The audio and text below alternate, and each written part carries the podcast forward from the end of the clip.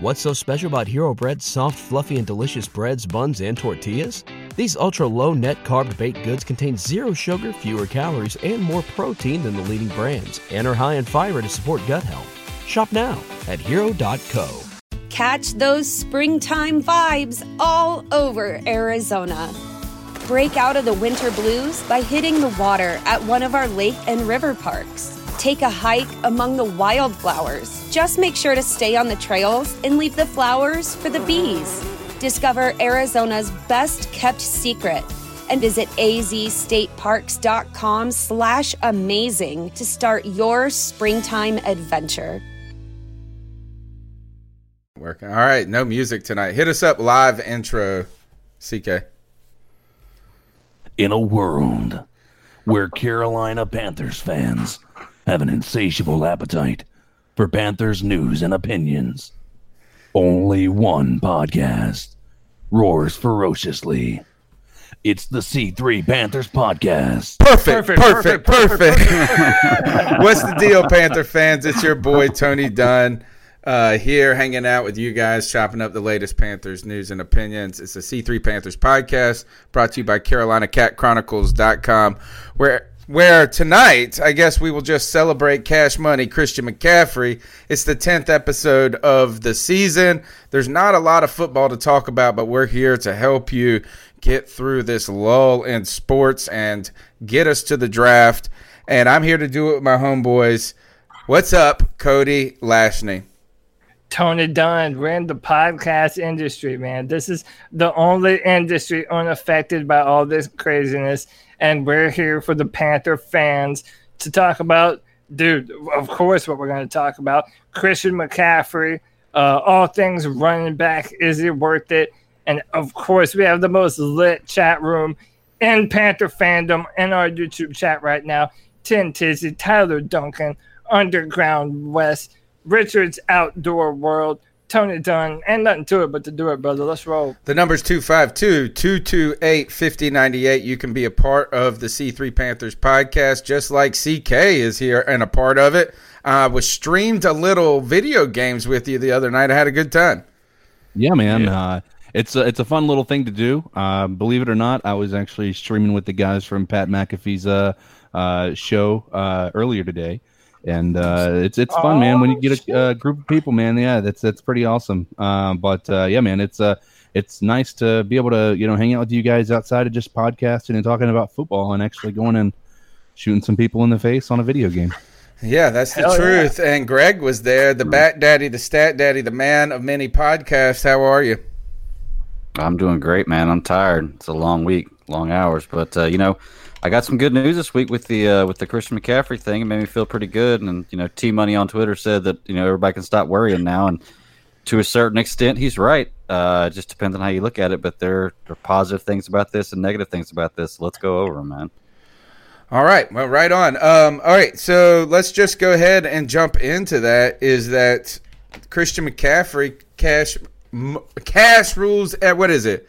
Cash, cash rules money Christian. Cash Money Cash Christian. Money. Right, cash rules everything around me. Cream, dollar dollar bill, y'all. Christian McCaffrey signs a four-year extension for sixty-four million dollars, making him the highest-paid running back in the NFL, the highest-paid Panther, and the face of the franchise moving forward. We knew that that's where it had to be but there has been some speculation about how deep this rebuild was going to go and if Christian McCaffrey would be the way to gain assets or if we would even invest that much money around him. We've bet we've gone back and forth, back and forth, but it's finally here.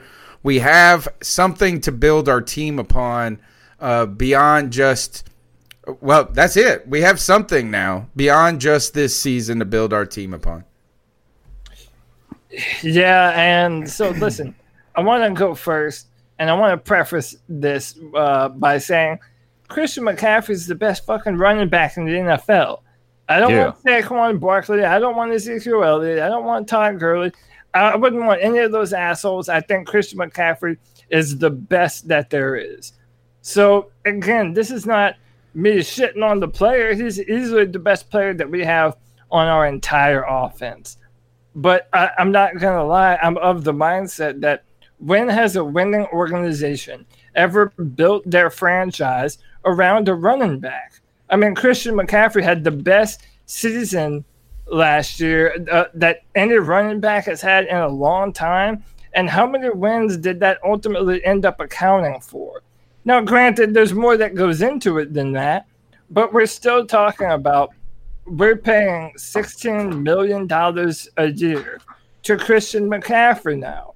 And, uh, you know, we're hoping that Teddy Bridgewater pans out. A lot of them, a lot of Panther fans are in his corner, a lot of them aren't. Um, and, and, you know, then you have a bunch of other uh, contracts that, that are pretty hefty from Kawann Short, now Bridgewater, Russell Okung. Um, I don't know. You really kind of have to wonder about the the future of our organization and is Marty Hurney uh, repeating sins of the past and overpaying for a position that's so easily replaced in today's NFL. Guys, your thoughts on building now? One of the things we were told when um, Matt Rhule was brought into this this thing, right, is that this was going to be an analytics driven type um, environment. And when you look at what people have, what the analytics people say is they have devalued the running back. So, CK, where do you stand on this? As in, is this something that was done for the betterment of the Carolina Panthers, or was this something that was done because you have to have something to give to the people? Oh, see, oh, so you say CK? Yeah. Well, is he there? I was saying Oh, he's he's there. gone. I thought He's you gone. No, I Okay. I was even looking. All right, go ahead, Uh, Greg. Take that question. I th- I think it might be kind of a little bit of a make good move, uh, but it doesn't mean it's not a smart move. You know, you can. I think Tepper knows that the Fit Pans are pissed, and I don't know if he necessarily cares or not, but I'd like to think of it as a kind of an apology, like, "Hey, I'm sorry, we're going to keep this guy," but I, I know it's not. It's a business move, and I get that. And Cody, you were saying that the teams don't build around um, running backs and win Super Bowls, but I'm looking at the top rushing teams of last year. Baltimore, San Francisco, Tennessee, Seattle, Dallas, Minnesota, Buffalo, Houston. And how Uh, much were they were- paying each of those guys? Th- but those are all playoff teams that have top rushing players. I mean, No, but that's that kind of production no, out of one that- guy. No, you know? this isn't this isn't talking about the importance of running the football. That's incredibly important. What we're talking about is is the the you know, do you have to have a top tier, top flight running back to be able to do that? No one was better than San Francisco, and most of their running backs were Banner up and undrafted free agents. You know, again, this is not a critique on McCaffrey.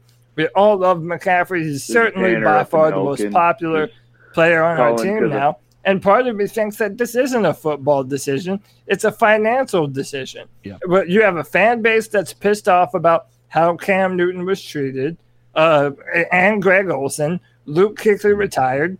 I mean, David Tepper has to put asses in seats, and who else is going to do that other than Christian McCaffrey? Because no one's coming here to see Teddy Bridgewater. Nope. Who else? Who else is getting paid on the offense?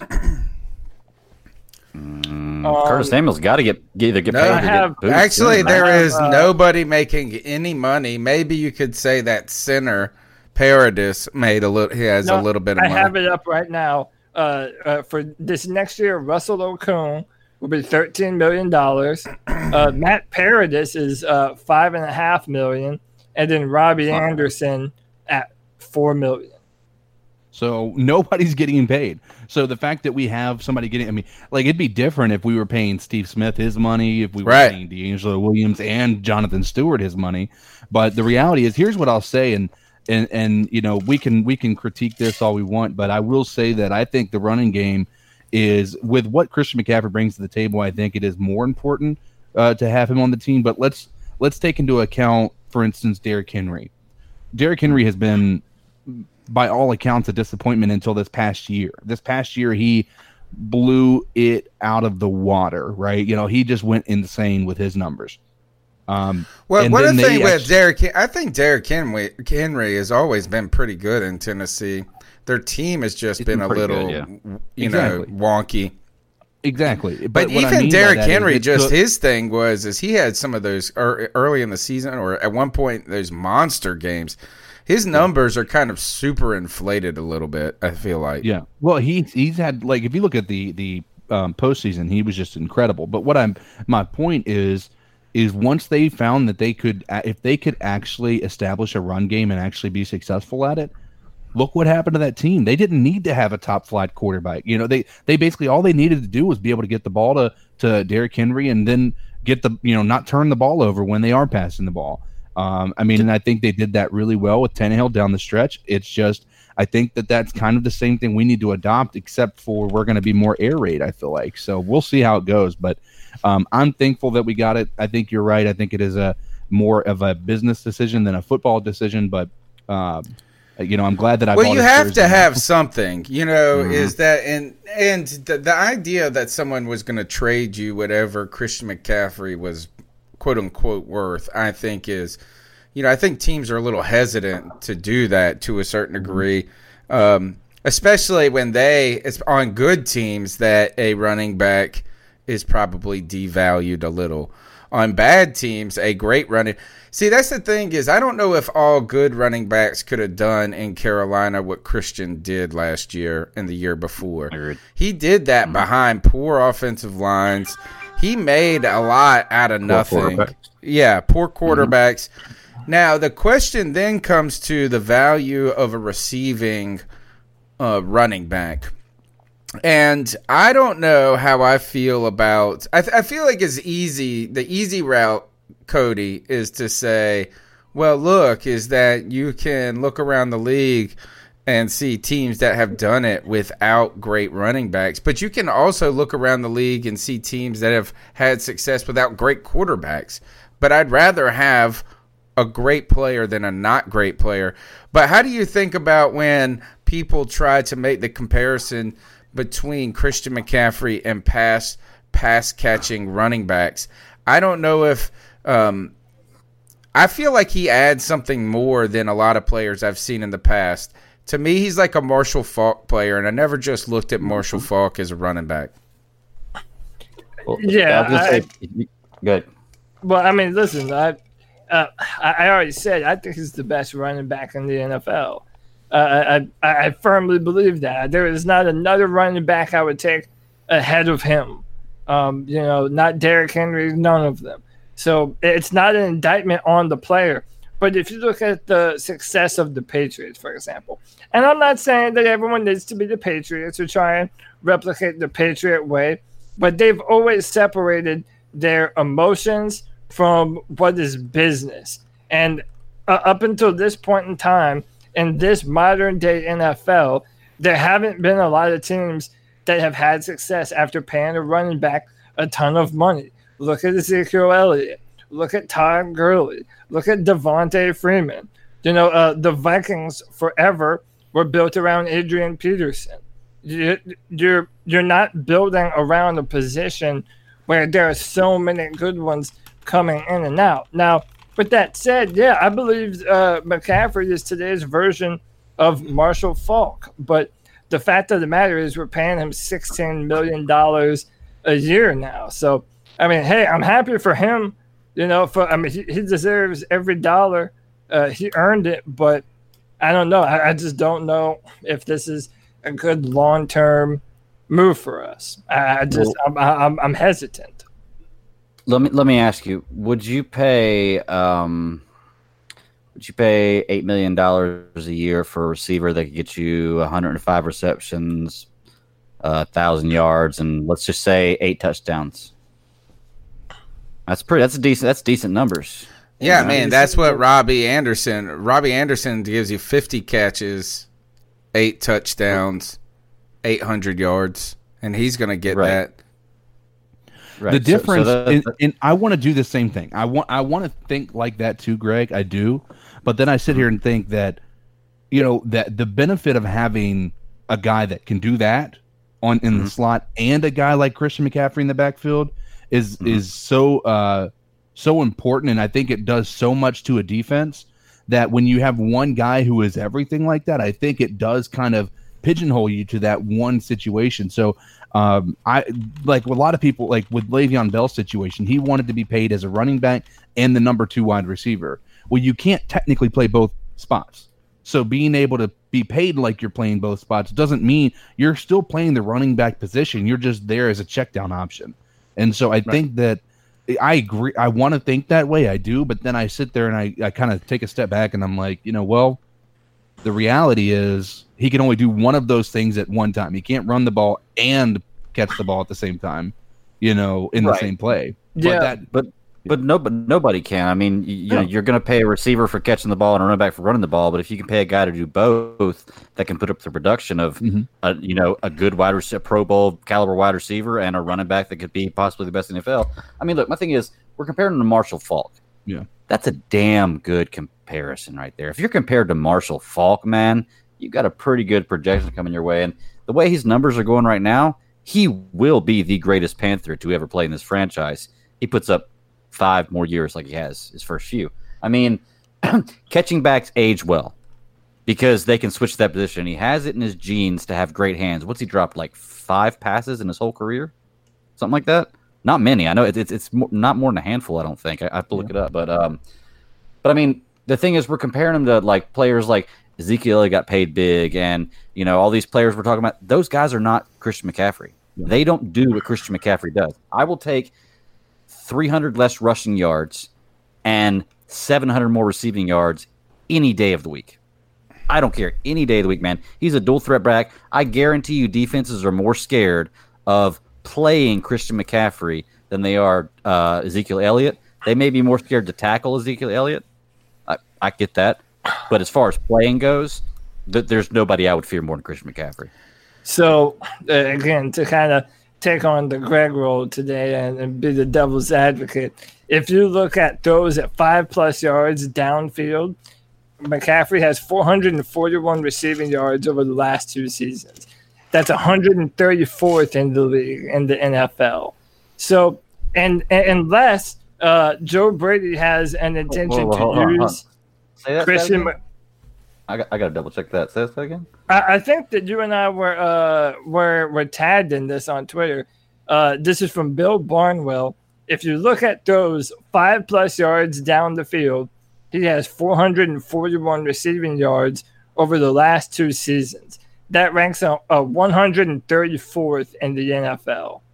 See, but that's a stat with a modifier in it. Who cares if it's five yards or further down the field? If I get if I get no no no, but there's 40, a point 40 yards a YAC. But there's a point to that though, meaning that as a receiver, unless Joe Brady intends to use him down the field far more off far more often than we are, then he's not. He's still primarily a running back far more than he is a receiver, and his uh and his value as a receiver is kind of overstated. Now, that's not saying that he isn't an incredible receiver, and that's why I wouldn't be surprised if we see some new stuff this year from Joe Brady on some more mm-hmm. downfield kind of stuff. That's a very real possibility. But as of right now, you you just paid the best running back in the NFL.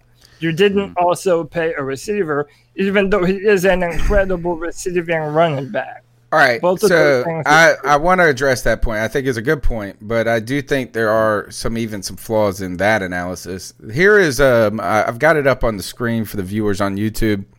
I'll read it to you guys. This is a tweet from or like one of those notes tweets because it's too long to be a tweet from Josh Parcell from WFNZ, and he said the idea of McCaffrey is such a rare pass catching running back that he's essentially a running back and a receiver seems appealing, but when you compare his pass catching production to actual receivers, it falls apart.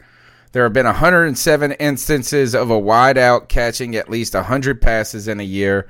Only two of those at 107 average less than 10 yards per reception. None average fewer than McCaffrey's career high 8.7 mark from last season. The same is true of the five tight ends who have caught at least 100 passes in a season, each whom averaged at least nine yards per catch. So again, that's a statistic that kind of mirrors what you're saying, Cody. Is that um, right. is that even though he's catching balls, he's doing it as a running back. Now, the thing is that we have said over and over on this podcast that does separate Christian McCaffrey from other receivers is that you can, I mean, other running backs is you can see him actually being a wide receiver. Like, I mean, I look at him when I, when I watch him play, and when I see him do whatever he does, he looks just as good to me as any other player on the field at any other position, better, right? So we could say to Christian McCaffrey, what if we were like, we could say we want you to be a wide receiver, and I bet you he could do it. Well, Right? 100%. Is that we And could? I think we could say this. We're not going to use you at running back at all. And how about this? What if we said this? What? Which receiver would he be on our team if we said he was no longer a running back and he's now a wide receiver? Would you say that Robbie Anderson's better than him? Would you say that DJ Moore's better than him? I might say that Christian McCaffrey is instantly the best receiver on the team. Very possible. I've seen him make some amazing down the field catches. And you know the thing is, the stats we were saying just now, that would be different had he lined up as a wide receiver. And I, I get this. And that's what make, Cody I mean, is saying is that you would have to Yeah, it- use him that way uh, Yeah, to, for him to know. be that way. The Wait- the hard part about it is to be able to uh to to point out the reason that I say that it's unfair to say that he's the best receiver is that a lot of our receivers are down the field threats, right? We haven't had a quarterback that can get the, the ball to the down the field threats on the right. on the it's field. hard. It's hard to blame the receivers. Like When when, you, you- don't when you don't have a quarterback, what's your option? You go to your running back and you throw him check down passes. So it's like yeah, that been. And by the way, listen, I don't give a damn if people think I'm hating. Like I don't give a shit. Christian McCaffrey's my favorite running back in the NFL. I'm able to separate my emotions from this. I'm going to be excited to see a homeboy play next year. But well, uh, it, the point remains true that as of right now, you paid a you have but the trend that every other NFL team is avidly trying to shy away from, and you paid a, a, a running back sixteen million dollars a year. It, none of it, it didn't work for Le'Veon Bell. It didn't work for um, uh, Ezekiel Elliott. I mean, there are so many running backs that, that they paid all the money in the world, and it, it didn't pan out soon thereafter. Now, I'm hoping that's not us, but I'm just looking at what has happened before, and now we're hoping that we're going to have an entirely different scenario situation. Like, well, let's hope so, but that's not what all the data tells us. Yeah. But isn't that the same thing with us trading all our players away for all these draft picks and building all draft capital? What team's been successful doing that in the last ten years? Well, but we're not Maybe really doing that right about now, though. We're not, Well, I mean, with this trade, we're not doing that. But up until this point, and this doesn't even change the fact that we might still be doing that. You know, we, we could still be doing that, but now we have one solid piece on offense to build around. I mean, it's not like signing Christian McCaffrey is an automatic six, seven wins for us. You know, I mean, he's great, but it's not, it's not going to bump our win total up by you know that, that many wins. So R- R- RT 1981 says Panthers always pay their running backs. Cody needs to get a clue. All right, how many times has that ever panned out? I'll wait. Okay, when they were paying DeAngelo uh, Dip. I Well, at least we didn't pay two of them. It was Jonathan Stewart and DeAngelo Williams. We gave them both contracts. Yeah, like, That, don't tell me though, is just Don't rid- tell me I'm stupid. When this Well, has that was worked out for stupid. Not you. That was stupid to pay two Right. running backs. Yeah. This is the thing: is you probably need to look at is what is sixteen percent, sixteen million of one hundred and eighty-five million dollars, and what is the allocation of percentage wise of their overall Less team cap? Now, less than ten. what So, what would if this was? I, I'm trying to think of what would a number that would make us happier. I mean, I'm happy with the number. I mean, I don't mind him being the highest paid because I, like I said, like I, I agree with Cody. I think he's the best in the NFL, and it's the way it's going to go.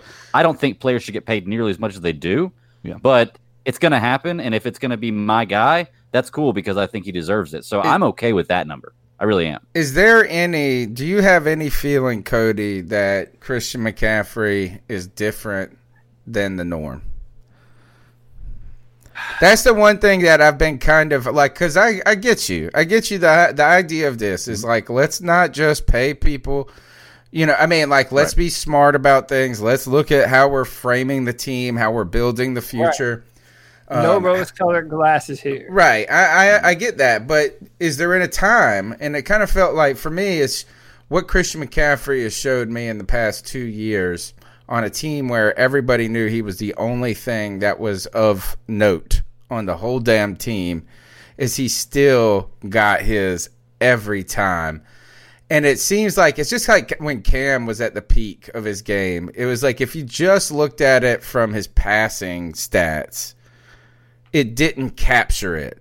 And it's kind of what I'm just trying to get to is this is I don't know does it matter sometimes the position when you just have an it guy. Maybe it's not the position all the time, but just having an it guy. Maybe it's not just having a DN that puts up 10 sacks, but having a it DM, one that devastates a game. A wide, you know, a, is a linebacker, is a Luke Kuechly linebacker different than just a good linebacker? And I mean, I know Well, there and- a it- difference, but is it not their position, but the it factor? Well, yeah, uh, and I, you know, I would say he has much more potential to be that than even Luke. Uh, I mean, uh, from the, you know, if you look at the running back and, and what they do and their scoring points, like the the potential of, of Christian McCaffrey, as Greg said earlier, to be an all time Panther player.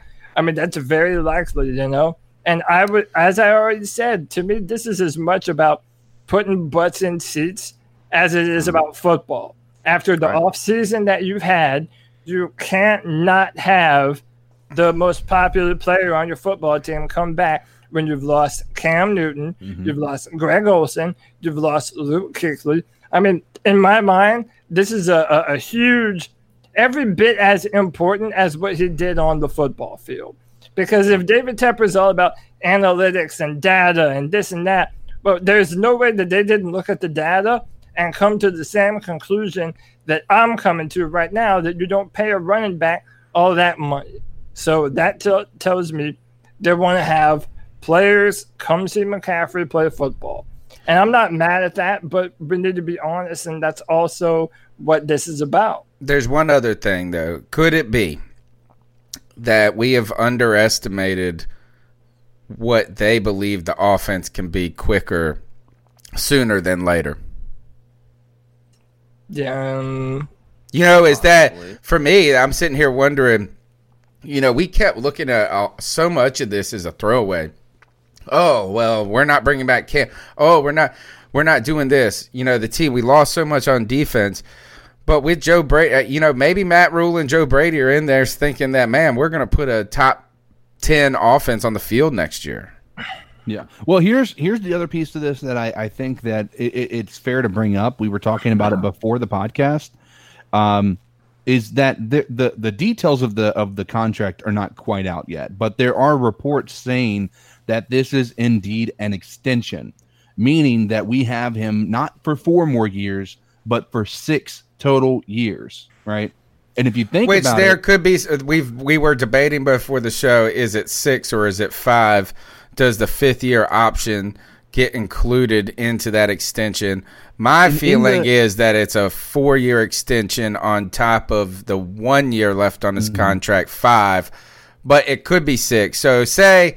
2025 to be conser- 2024 to be conservative. say 2024 and even if you take that math and you start to think about he's owed 2.8 million dollars this year so let's add that to that 64 million dollar extension um let's see that's and then divide that by the five, Five. years Yeah. that's 13 million dollars 13.3 yeah. million dollars so in the grand scheme of things it may not be as bad as we want to think it is that's Right, not a right. horrible number when you think about the numbers that these other running backs are actually uh you know garnering uh so i think that that's something that we And should we don't- definitely yeah. get that I agree. We don't have an off. We don't have a team. Like he makes. He is the lifeblood. I think of that offense with any of the pieces that we have there right now.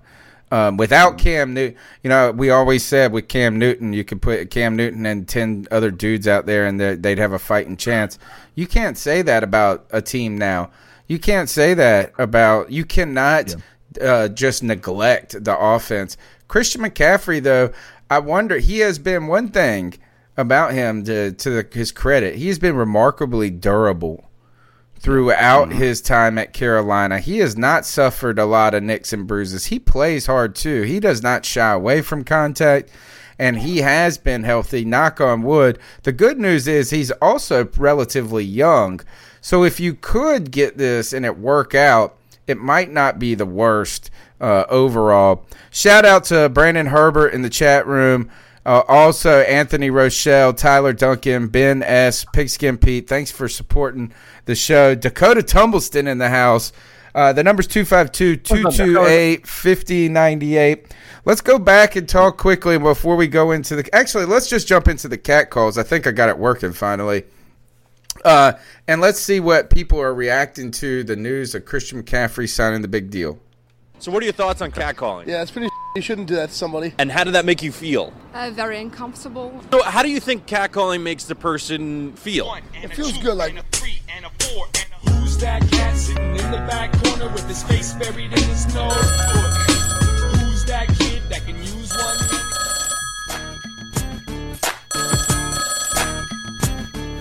This is Tanner up in Elkin. Just calling because I finally heard some good news from this Panthers off season.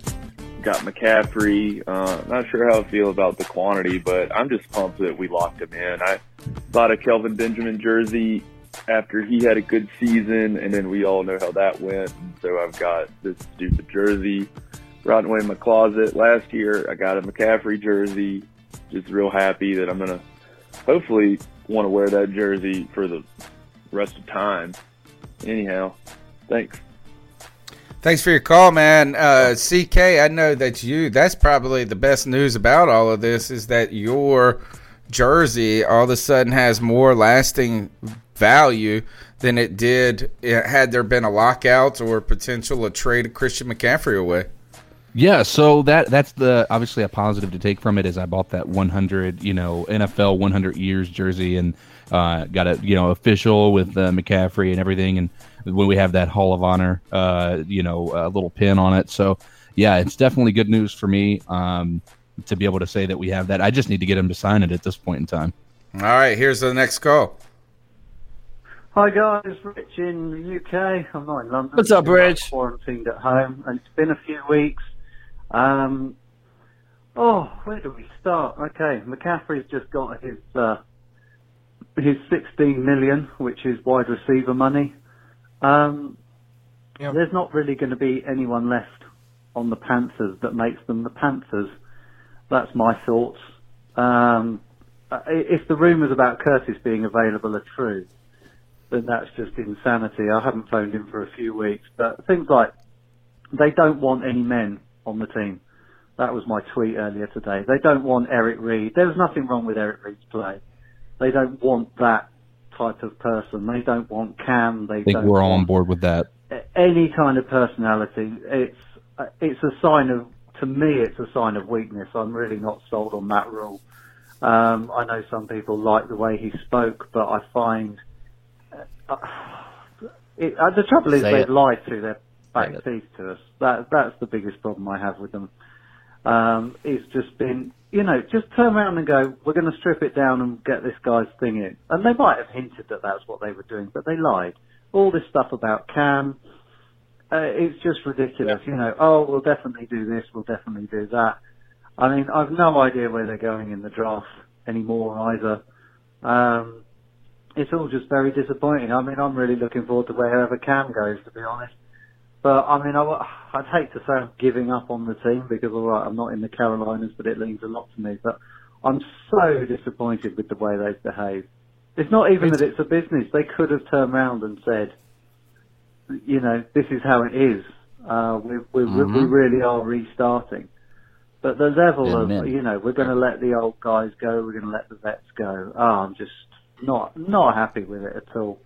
I don't, I don't, I mean, I, I don't know what Hurney's doing there. I don't know, you know, he looks, apparently he's really excited about Herbert and Brown. I mean, those are the last two. Oh, God. You can hear it. I'm just pissed off. Pissed off with them. It's so frustrating. I so wanted to be part of it, but but who's there? Greg's not there. Luke's not there. You know, it, it's just no one. No one that makes the Panthers or has made the Panthers the Panthers. I mean, it's basically DJ Moore, Brian Burns, and Christian McCaffrey. And I mean, I love McCaffrey, but you know, he's not worth 16 mil. You know, it's insanity. They're making, you know, Tepper said analytics, analytics, and it's like, well, you've clearly not checked up And on on our side analytics. here. Wonderful, mm-hmm. fun player, but he should be, you know, he was perfect two years ago when we thought we could rebound. You know, we, we'd made the playoffs. We had this exciting weapon. We drafted him and Kurt. Oh, let's see if he's got Oh, a back yeah. into the call. This is Tanner Nope. up in Elkin. All right.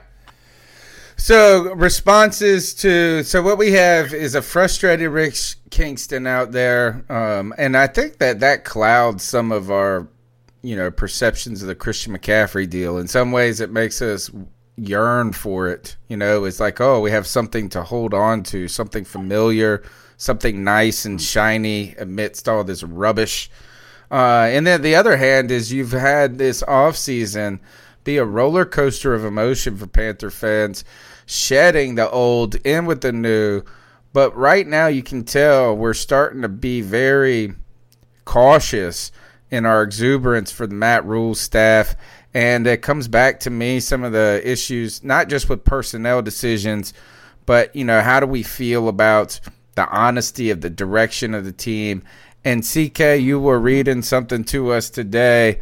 Who was it was telling us? Who was reading the passage about Marty Hurney in the draft? I was, and Oh, yeah, okay. I think it'd be a, a good time to bring. But before I bring it up, I kind of want to mention, like, uh, let me even uh, find it in the chat. Ben S said we need to start looking forward. We had several weeks of complaining.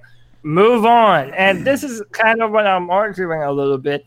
Is that Pan- the, the news around Panther Nation has been so fucking drab, dude. It's been like there's been nothing fun really to talk about. It's what player are we moving on from, and then they're pissed off, or who are we letting go, and then Matt Rhule is not telling the truth, and all these different things. It's like I understand the people that want, you know, they're like, let me have this moment. I love Christian McCaffrey, but signed him to another contract. Yes, I love it. I'm happy about something.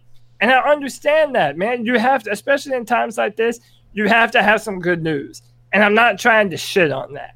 I'm just also not trying to, uh, you know, look at this with rose-colored glasses and and not mention all of the relevant things that that need to be said about signing a running back to the highest-paid running back money in the NFL. Um, But there was but- no way for Christian McCaffrey to remain on the Carolina Panthers without this happening. Thank You- you. Yeah, that that sure. was that was what I wanted to say about it. Is look, man, you got to pay your players sometime. right? Sometimes you somebody's do. got and to he's not, and the bat and the best is not team. behind him.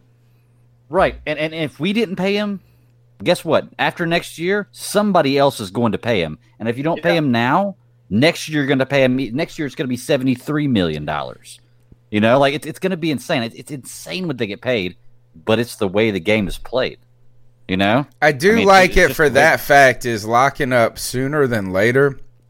Mhm. Always something I set the market. advocated to is that Mhm. is that I always advocated this it goes back to the brilliance of when we extended Cam is that it is that yes the people like to come out the naysayers like the boo the boo birds like to come out when they see the full number of the contract right and they're like oh cam's not worth a hundred million dollars but then when you start looking to the way it's broken down and some different things and you look at what what Christian McCaffrey would have cost if we waited two years to do this. The, I guess the what was the other option, um, or not the other option? There's only really a couple of options. Is that is ex- do what the Panthers did, sign him, uh, keep him this year, and then extend him in his fifth year option. And then that probably is going to force or could force some sort of Le'Veon Bell moment that ruins everybody. It ruins the Panthers with the players. It ruins Christian McCaffrey's career by dogging him out. Um, or you could have released him after. And could you have? Could he have held out this year, Cody? So that was the rumor. That's what, and see, I, don't believe all. Like I don't know. People keep on talking about hearing that we're trading Christian or uh, Curtis Samuel, or, or that Cam wanted more money. There's a lot of rumors. One of those rumors was that Christian McCaffrey wasn't going to hold out if he didn't get paid, which, uh, you know, that's what a lot of people kind of thought anyway. I don't know if there was ever any uh, like substantiating that claim. I, never heard it from uh, a great source, but I mean, I imagine that after he saw what Ezekiel Elliott did and even Le'Veon Bell, and being and you have to know your leverage too. McCaffrey also knew, you know, they lost Cam, Greg, all these incredible players. Like if he were to hold out, they would have had no no uh, no choice. But yeah, but I, I think the organization kind of got out in front of that and wanted to make it a point to get out in front of that. I mean, he's definitely going to be the face. So, I mean, there's no point in not making the face of your franchise the highest paid guy. And you're, I mean, just, and and granted, if, if we were to sign a quarterback in a couple years, he's not going to be. But I mean, you t- go back and look at Cam Newton. You were talking about them justifying him getting signed for a hundred million, and you're right. When they made that big number out there, it sounded crazy. But by the time his contract was in its last year, Dude, they were paying. Uh, yeah, they, they the next year they Yeah. got Brock Os- Osweiler was making more money than him. Kirk Cousins making more. Yeah, you're right. So this is Right. it is. I would say the good thing about this is the Panthers. You either shit or get off the pot, right? Right. And that's and and so they did make that decision. And really, I think is that without Christian McCaffrey this year, this team would have been unbearable. You know, that's the one thing. Let's go on. What was the other component about Rich's call we want to talk about? Because after that, I want to ask you Oh, this yeah, Marty question. Uh, did the question we're going to move on to after we talk about Marty Hurney is did the Christian McCaffrey contract change the Carolina Panthers draft at all? All right. Um, so or or solidify anything or solidify that we're not doing something. But Marty Hurney, I saw someone tweet this out, is that Marty Hurney's been with the Carolina Panthers since he was eight. He said, I am now thirty. Uh, what what was this crazy story that you heard about what Matt Rhule said about Marty Hurney? So apparently, this is uh Chris McClain retweeted this. This is on WFNZAM. Uh, Matt Rhule, I guess, in an interview that he did with them, said that um, uh, on who makes the final decision in the draft, Marty makes those decisions. One of the reasons I came here is I would be able to work hard and work hand in hand with him. I do my part to provide my feedback to him, but at the end of the day, Marty makes those calls.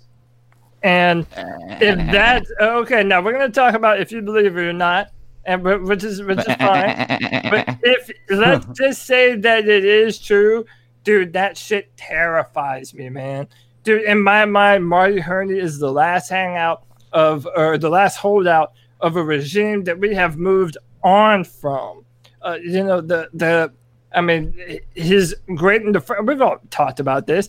He's We've all said you round. should fire Marty Hurney after Thursday of the draft. It's like Friday morning, you are relieved of your We duties, sir. should have done it after the Thursday of last year's draft. Man, I, I'm just, I'm not, uh, I'm sorry. I have no faith in the man. If you, and, and I agree with what Richard Kingston's saying.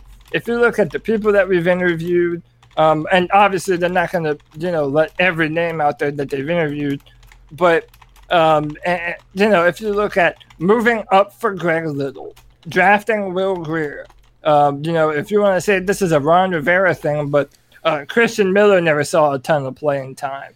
Uh, Jordan Scarlett Yeah, has because been. Because I told you guys and- not you guys cannot get high on any defensive end. And and um, excuse me, I'm about to sneeze. That isn't there's only like a 5 of them that come into the league and are great right away. You know, there's only they're so rare. A defensive end is a 3-year like work in progress. So Christian Miller shouldn't have seen any time last year. Yeah, but, uh, I mean, maybe. I- I Marquis Haynes should be seeing time. It's starting to get in there now. It's a three year thing. Chris, uh, who was it? Charles Johnson. He came into the league and he had Julius Peppers on the other side. It took him. It was his third year. He bu- broke out. Yeah. Well, hey man, I need to start working on uh, being a better farmer, man, because I've been planting all these seeds the last few weeks, and now they're starting to sprout. You hear everybody calling in, talking about calling Matt Rhule and and and uh, and uh, Tepper a liar. I've been saying that for weeks, man, and people have been calling me salty and all kinds of other different names. And now we got a bunch of people climbing that hill with me.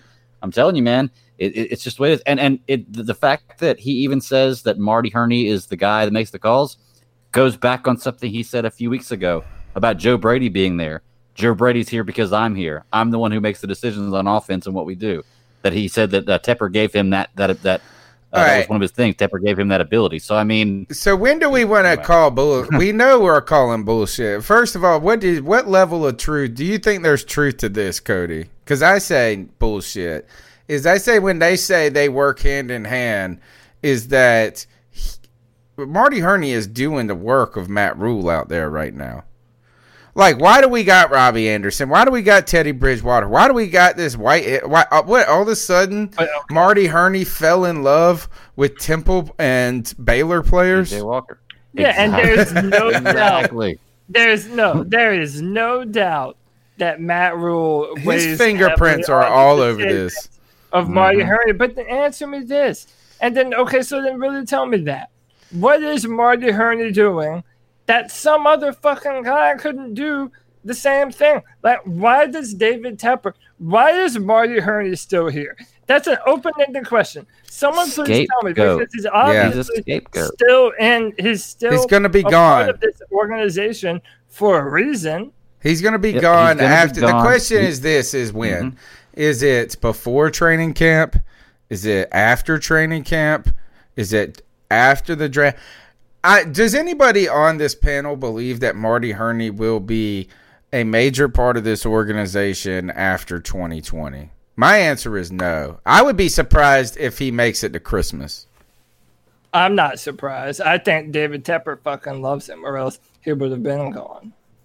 Well, David Tepper thinks he's pretty good.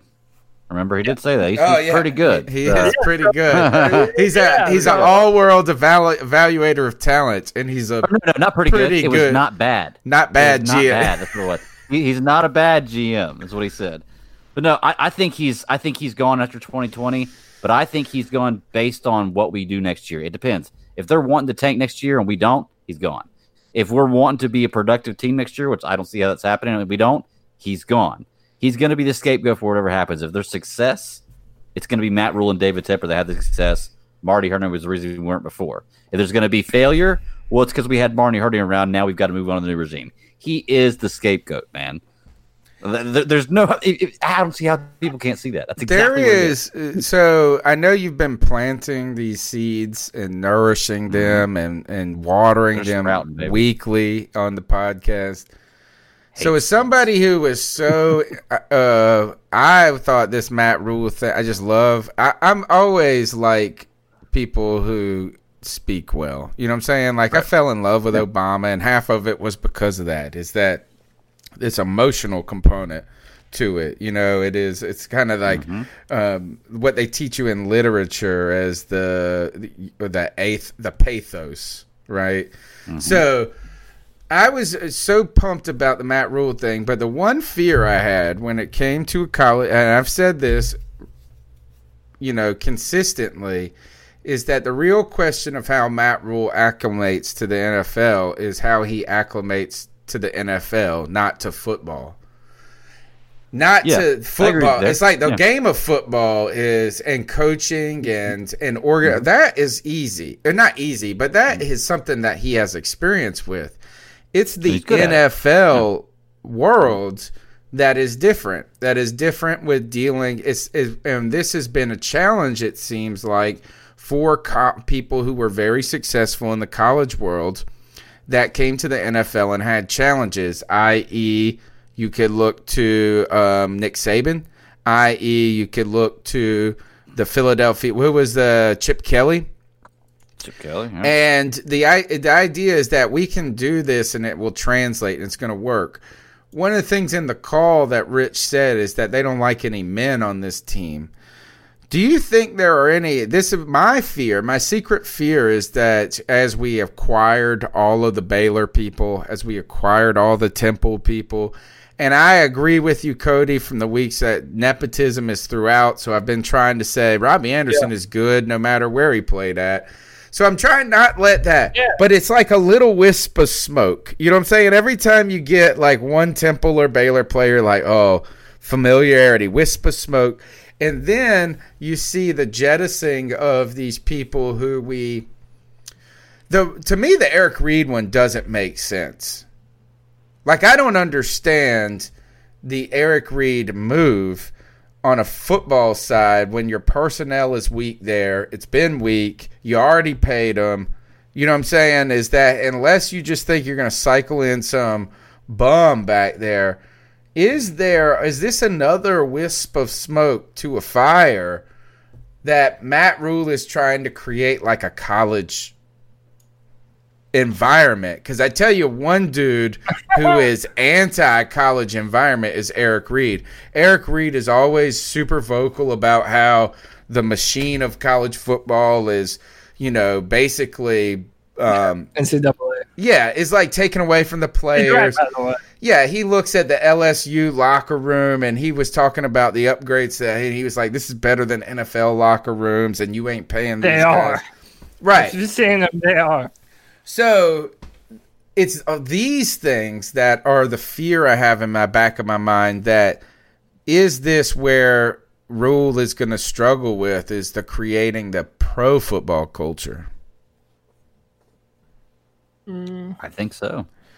I mean, I mean I, I, there's no way. I mean, there's no way of knowing that. But based on what Cody you were saying earlier, analytics and history of what's going on, it doesn't look like that's the case.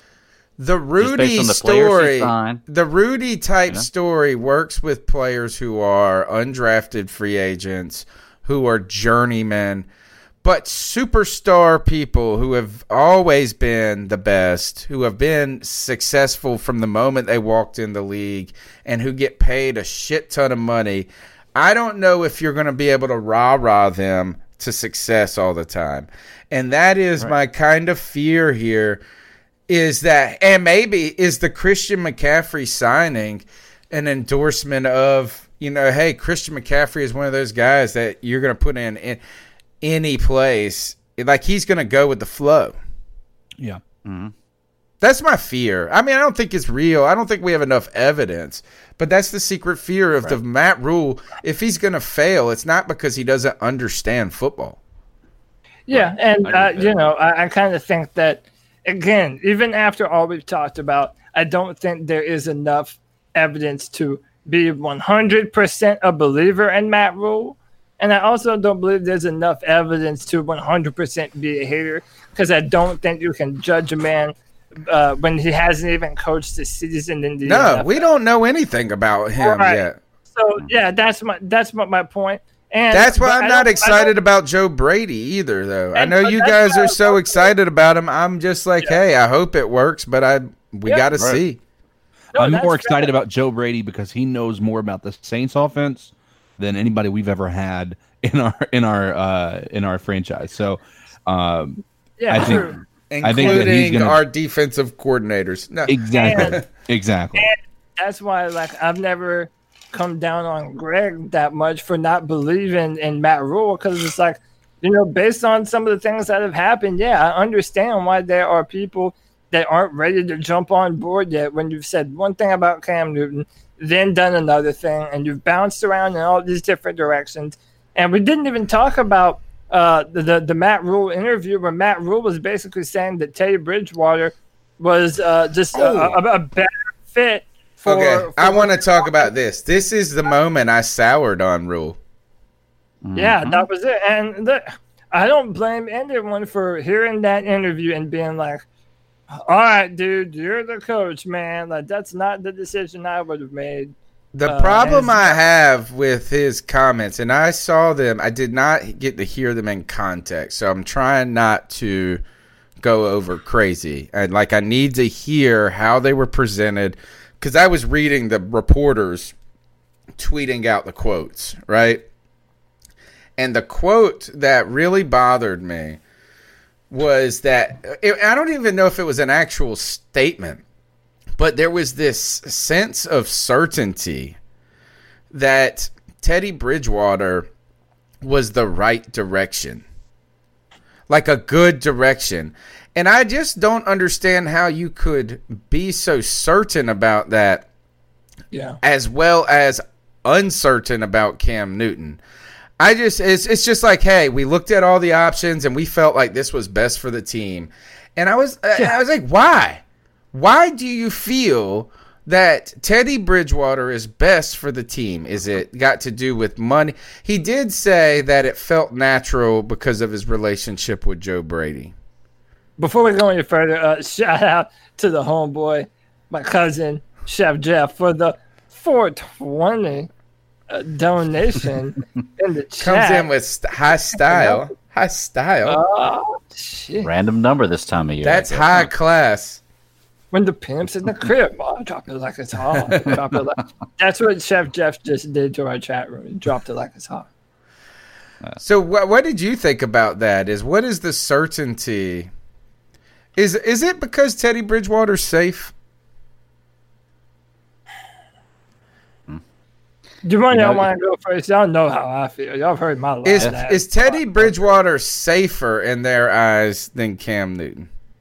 Listen, you never go with the option that's safe. You go with the option that you love more.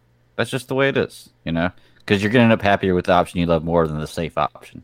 Now, if you don't love anybody, then that's a little different. I mean, maybe Matt Rhule didn't love Cam Newton, even though he said Obviously, he, he did, and was didn't. excited to play with him. I think I, mean, he think you did, but I think you I think you run into the same situation. I think you go with the one you love. You're right, and I think Joe Brady Mm-hmm. loves Teddy Bridgewater more than he loves Cam Newton because he knows what he's getting. God, that's you know. So, so you're saying. Joe, So you all of a Joe sudden Brady's that- running I- that much of the show? What'd you say? I didn't catch that, Greg. I'm saying you think Joe Brady's running the show that like has that much say? He's running what's the going on. offense. That I think he has a Oh, okay. big. I think he has a big piece to the offense moving because, um, you know, obviously Rhule is going to have a big portion of it. But I think when you talk about an offense and what type of quarterback you want in the backfield, um, who are you going to ask? You're going to ask your offensive coordinator, who's going to be drawing up the plays, who's going to be creating the playbook, who's going to be putting you in a position to be able to have those players uh, contribute. And if he likes what Teddy Bridgewater gives him more than what he perceives Cam Newton to be able to give him, that's probably why you run into that.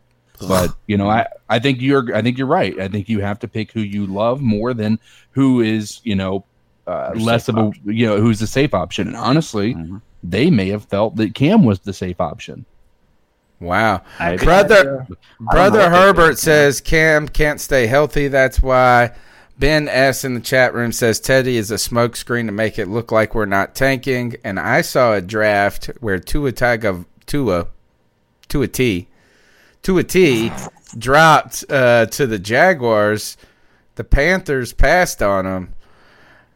Oh my goodness! No, there's There's no way. there's no, no way, way. we unless there's some crazy situation where Joe Brady. Co- I had this conversation with a buddy today. Unless there is a situation where um, Joe Burrow falls to us in some way, shape, or form, some miraculous, we are not taking a quarterback in this draft. In this first Lies, There- lies, man. If two is there, I we're think taking Tua's him. There, you got to take him. No, Gotta I don't think so. Okay. Gotta take him. So let's put the tinfoil hats on. There was a report that uh, there were two football teams picking in the top 10 that had looked at um, the medicals and his throwing session slash pro day thing that he did, and they failed him. They gave him a failing Which grade. is based off of bullshit. I watched that video. Did you fail him? Well, it wasn't just no. It was more the medicals. It Okay. wasn't just that, that that video. It was the medicals. Um, and I mean, we don't know that the Panthers weren't one of them. I mean, the fact of the matter is, we just don't know. And But uh, a the, lot the of people percentage online, is pretty low. you a lot of two people out of thirty-two online, teams. uh, a lot Sorry. of people online did kind of think that maybe it was the Panthers. I don't know. Um, I I do agree with CK though. I think that even if Tua does fall, um, I, I don't think that um that, that we're taking a quarterback this year unless they're in love with Justin Herbert, which I'm not saying that's what I think will happen, but I'm not surprised if it does. Any team that Um, takes Justin Herbert over Tua is making a grave mistake. Uh, You Uh, realize he's been hurt every season that he was in college. Yeah, and my yep. Every season. It wasn't just one or two. Tua seasons, it is was going to be the one season. player that was injury prone in college that is not injury prone Yeah. in the pros, that's what Cody. The You- one player, the one player that ever happened to. Didn't we have a long conversation about that last week? Is that um I, all Yeah, right? yeah.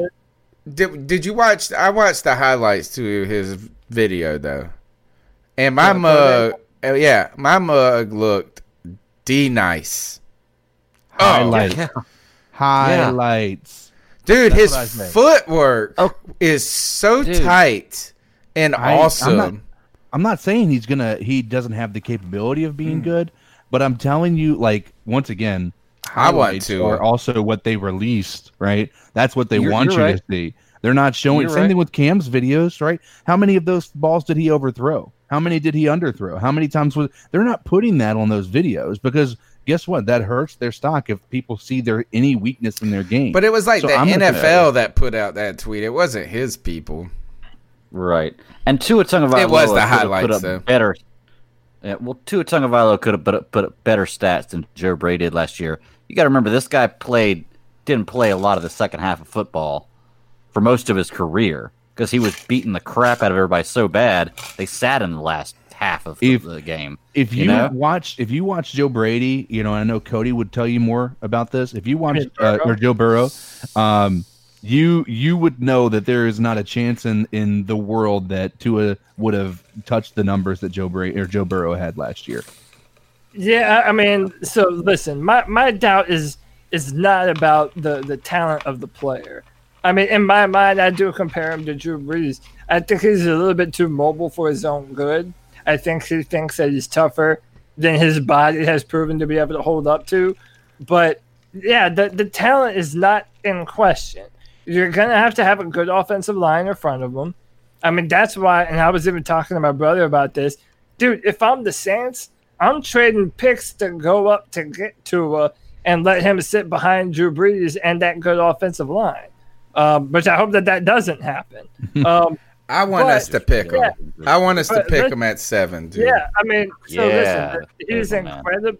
He's incredibly talented, but again, just like we're not gonna, I'm, I'm not gonna look at the McCaffrey thing with rose-colored glasses as someone who is trying to be a, uh, the best possible scout that I can for doing this for a, a website.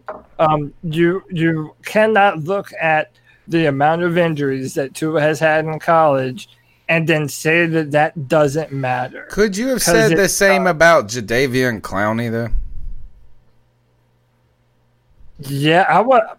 I wasn't. And I don't uh, think that's a great a great comparison I don't I because was- I was gonna say, it's not- Clowney has been dealing with injuries throughout his career in the NFL. Well, it's not even injuries. He's never been like number one at his position or like an elite player like people thought he was He's going to be been out good. of college. He's been He's been good, very like, good. The Very last good. couple of years, Yeah, he's never been ten plus sacks a year. Yeah, but Exactly. and that's and you think you He's should still getting better being- though, I think. Like I think he's at the peak of what he's been the last three He's years. still a free agent, isn't he? He doesn't have a lot but of. 'cause he- Nobody else- nobody else more signed him. money. It's because he wants to. Nobody's able to actually evaluate his health. Nobody's able to actually give him a physical. I think that has a lot to do with the Browns are heavily interested, but they can't actually give him the physical to be able to actually give it. You know, go in and actually give him the offer that he wants.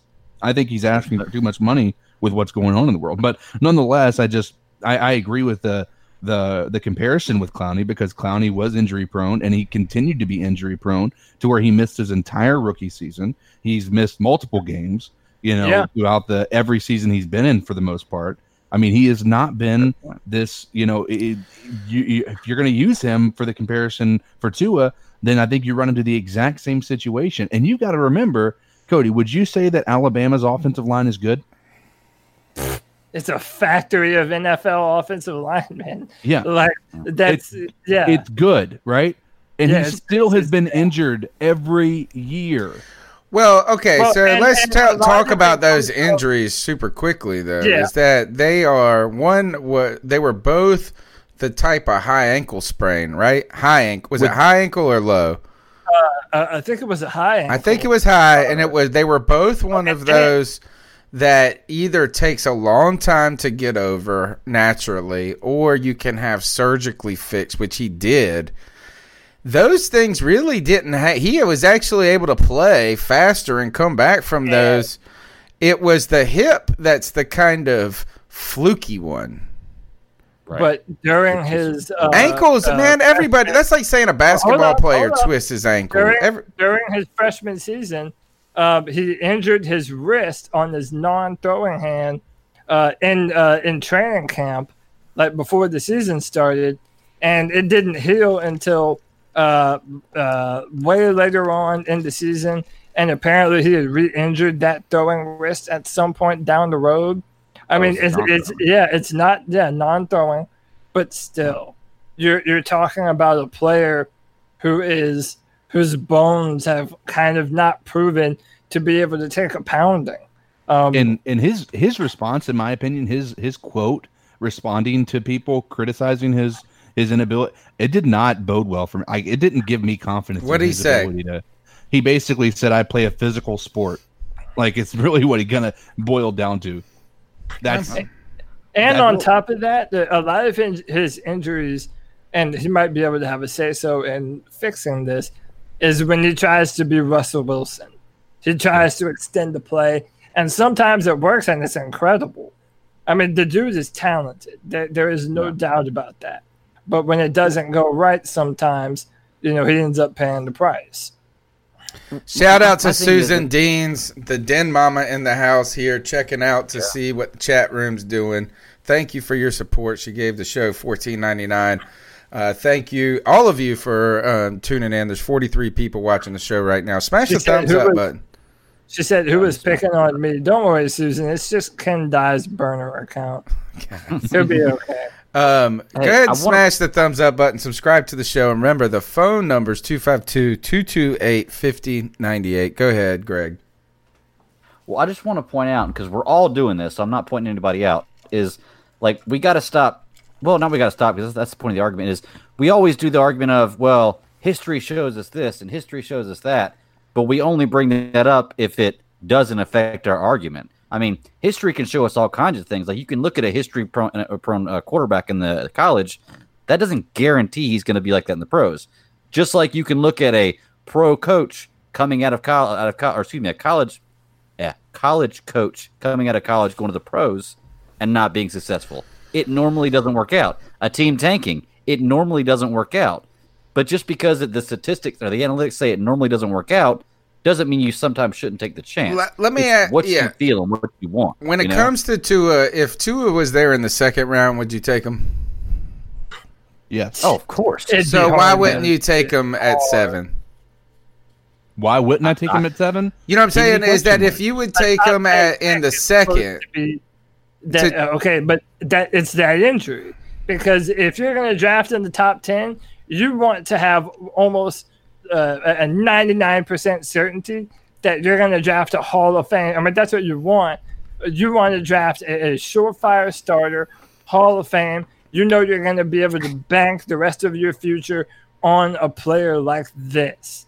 And with the injury concerns, that's what moves him out of that range because you don't know that. And people forget that uh, these teams are making an investment on these players of millions and millions of dollars. So you're going to sink millions of dollars into a player that might not even be able to finish his first contract. I mean, that's a that's a legitimate point, you know. would you be uh, would you be upset if we drafted Tua over Herbert? What about this? Is would you is uh, here is really is it worth the risk though?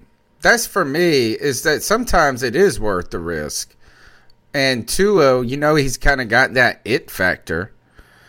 His he was moving on that field, dude. His feet were working just damn fine in that video. I would would you if you drafted if they drafted Herbert over to Tua or vice versa, would you be upset? Which one would you be upset with? I don't know if I'd be upset with anything. I'm just saying that I don't think that the Panthers are in in the running to draft any quarterback. I think that it's a situation where they're happy with what they have, and if they tank, they tank. If they don't, then great. Let's continue to move forward and hope that that success continues. But uh, I I personally, you know, I I agree. I think Tua has a lot of the tools that you need. Herbert, in my opinion, is is the better route. You know, you have a a Just practicing my. Oh shit! Go to sleep. um, you know, I, I, I personally would take take Herbert over Tua just because of the the risk factor. You know that you Oh have, like you gosh. said. It's it's if you're drafting the top, let's let's put it into perspective. And I'm not I'm not going to use this as an injury prone, but I'm going to also use this as uh, an example. How how much better would the Cardinals be had they not drafted Rosen and built a team around uh, Kyler Murray instead of letting Josh Rosen go after one season that ruined them. I mean, like he was drafted high. That was that. Josh Rosen was drafted tenth. yes, and that sets you back. If you think about who who was drafted after him, All right, but Josh Rosen's problem wasn't injuries though. He just I didn't know work. what I'm Lamar, Lamar wasn't Jackson good. was drafted after. exactly. say- But what my point is is if it does not work, if it does, it, if Tua comes out and he gets hurt immediately, you have to start considering the next year. Okay, that was not a good idea, right? And then all of a sudden you're set back because the guy you thought was your franchise. But you don't have to. Yeah, I would. I just like the idea is you don't have to play Tua this year, um, and that would give him plenty of Right. time to be to get fully, fully healthy. You would Who hope would draft him and not play him at this year? Do you think? we could. No. It's possible. Well, I also think that you- you're only screwed if you trade up for that pick Yeah, and, and it doesn't work out. Like I mean, because think about it. Like the, the Cardinals drafted Rosen, he was garbage. They got rid of him. They ended up getting Kyler Murray. I think that that worked out pretty well for him to have a, t- a top ten pick be a bust. Correct. That- that But think about well who they passed up on for that ten spot. Who who did they? Do you think they, that person they passed up on was better than Kyler Murray? I'm saying there are probably about 25 other players in that draft. That they could have gotten Minkah Fitzpatrick. They could have gotten Vita Vea, who has been Or would injury. they have pro- gotten Kyler Murray the next? Da'Ron Question. Had they Payne. drafted one of those players. Marcus You know? Davenport. I did. How about this? Is that would would you feel more comfortable picking them at seventeen? Yeah, Mm. I'd be. I'd. I feel like I feel like the later half of the first round, I'm okay with. The the first in the first. Then 10, I think we should pick him at seven if that if that's how you feel. Do you think he'll slip? Do you think he'll slip? if here's what the only scenario I could see us taking to Tua is if we trade back. And the people that I would say we trade back with would most likely be the Browns. I think the Browns need a linebacker. And if Isaiah Simmons is on the table, we trade back to 10 plus whatever else they have in the draft. Um, and then they get Isaiah Simmons. We get Tua at 10. I'm cool with that. You know, I'm not happy that it's a top 10 pick, but, you know, that I could see a situation we could be in. if we drafted Justin Tua, or I said Justin Tua, if we drafted Tua or Justin Herbert, I, I probably would put on the rose-colored glasses a little bit. Yeah. I and would. be like, but but I would I, I- I think that both of them are good, and it's mm-hmm. very popular to shit on Justin Herbert. I think when you put Justin Herbert in a system that actually benefits him and his strengths, I think the dude's going to be dynamite. Um, Yeah. But uh, so um, if we drafted either of them, I'm not upset. Um, but I, I, would still, you know, I would choose to be optimistic about Tua and be like, all right, well, we did it. I love the player. I love the personality. I love um what he's able to do on the field as a as a healthy football player. Um, let's just hope he doesn't get hurt. You know, that'll be my mindset. But no, I'm not upset with uh with either of those two, to be honest. But okay. Your my question then goes to this: knowing how we feel about you know players like Isaiah Simmons and and Okudah, if if both of those guys are on the board along with Tua, which we know that's not going to happen. All three of those guys are not going to be in the board at seven. But let's say that is. Right. We trade back to ten to let the Browns come up and pick Isaiah Simmons, and then we get Tua. Are you happy with the decision to go with I, Tua instead of Isaiah Simmons? S- Uh, well, the only thing about that is you trade back to ten. There's no guarantee you're going to get to. Uh, I would be comfortable with that if they were if, if they were going to do something like that. I'd rather have Simmons than Tua, personally. Just And rather have Simmons than Tua. yeah. Um, but if you're going to trade back for that, it's got to be a situation where it's not a trading back. It's we are guarantee you we're going we'll draft this player if you mhm. guarantee you draft that player and we trade type deal. Right. Because there's no guarantee they'll be there. Well, I guess there's no guarantee Tua's they'll be there got the Russell Wilson gene in him. I know that that he's not your player comp, right, Cody? But when I say the Russell Wilson gene, Russell Wilson for a long time in that in those early parts of his career would just throw up a prayer and it would be answered by Jesus every time. Yeah, he, he, He- has that Jesus juice. Yeah, he mm-hmm. would run around out there. He would duck. He would do all the things that Cam does on his own, And and, then he would like just Jesus chunk it down there and win the game. That's mm-hmm. Tua's got that in him. And Yeah. when they brought him in, what was it? Was it the year they played Georgia? In the did they play Georgia in the national championship? What was Yeah, the year and they it brought was- Tua in at Yeah. like the third quarter, and all of a sudden, So they played Jalen Hurts, Jalen Hurts, all yeah. year, and then in the national championship game against Georgia, Hurts was missing throws downfield. They put in Tua, and he was just dynamite. He was out. amazing. And, then- and he wins it in overtime on a beautiful rail shot pass. That's Just why I want Tua. hmm Big big game potential. Then- That is the unquantifiable. Then you wouldn't want to trade down for him if he's so.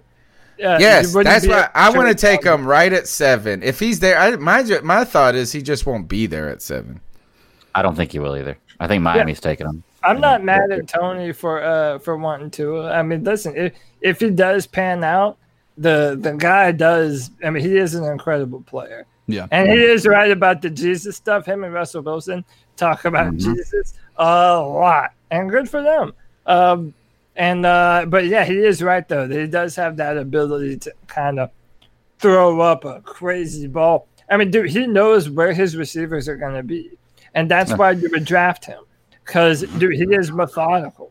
And the the crazy thing is he's the opposite. He is he's really strong at the things that people were, are critical of Cam about. which were bullshit, but you know. Well, no, is that already- here? Is everyone that already says that Ryan Cam Newton's nuts too much. I I'm a look. I'm gay for Cam, but if there were weakness, there are I love it every weaknesses. time you say it. There are weaknesses in Cam's game, or the weaker parts of his games. I don't even say like it's just you could just say they aren't his strengths. Yeah. The two things that weren't Cam's strengths were footwork in the pocket. That is, he's so long. He was so mm-hmm. long that he would take a step. So a five step drop was hard. It wasn't that it was hard, like he didn't know what to do, but I would say that Cam didn't always climb the pocket the best right? Mm-hmm. Is that it, because you let those DNs go past you, then you step up, and if that center, you know, sometimes the the the D defensive lineman, the D tackles were on his lap. That's different. But I would say Cam. of the time. Yeah, but I would say if there was something, you always wish Cam's footwork was better. Throwing off his back foot when it was clean, when he was not rushed, when he wasn't under duress, he was great, right? And that was And because all right. And then the other thing about Cam though is that Cam didn't really throw receivers open that much. Right. Uh, that I disagree with. Cam Yeah, I'll have to. No, what I mean is this is Cam is not a he doesn't lead the guy as much. He, he doesn't throw to where they're gonna be. Cam you had to see it a little bit more, and what I mean by that is he had to see the guy get open, than just anticipating. I'm not saying he didn't do it, but that that was if you're gonna look at him in comparison to other great quarterbacks, those are the things that were that he could work on and improve. I feel like those are his strengths.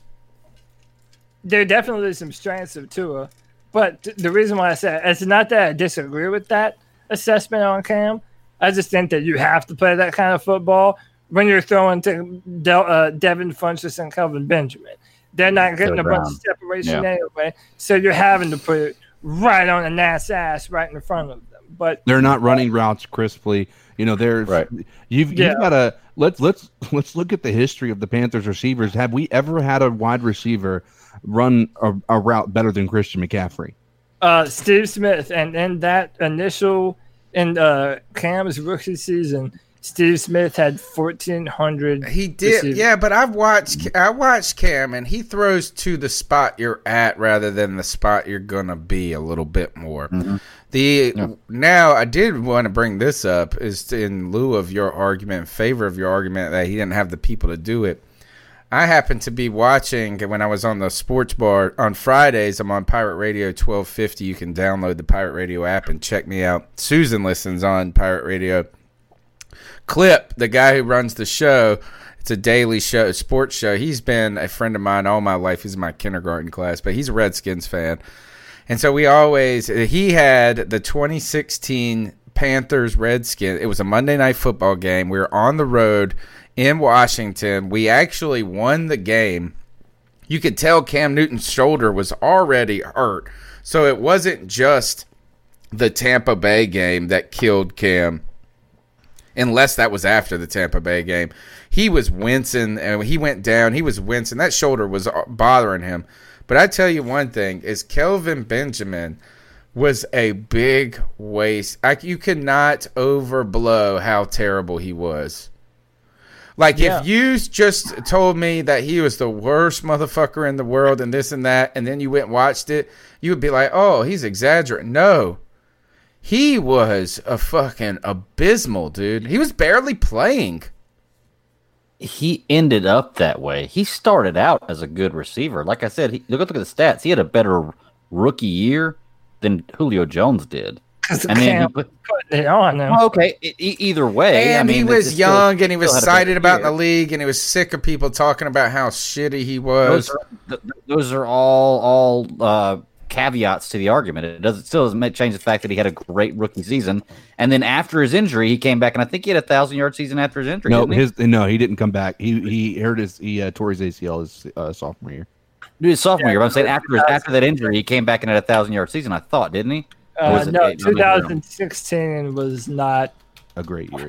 Yeah, Okay. not. I, not- okay, I'm not wrong about that. He- Hold he on, I'm gonna look it up year. because heard I think he came He back and he year. added a couple of he had a couple of decent games and he- he had That'd be wrong. 941 yards in Yeah, so he's over a 2016. thousand yards, which, by the way, is not number one wide receiver stats. I'll give you that, but it's not garbage. Listen to this though. You want to know Yeah. why he had numbers? We tar- they targeted him 145 times his rookie year.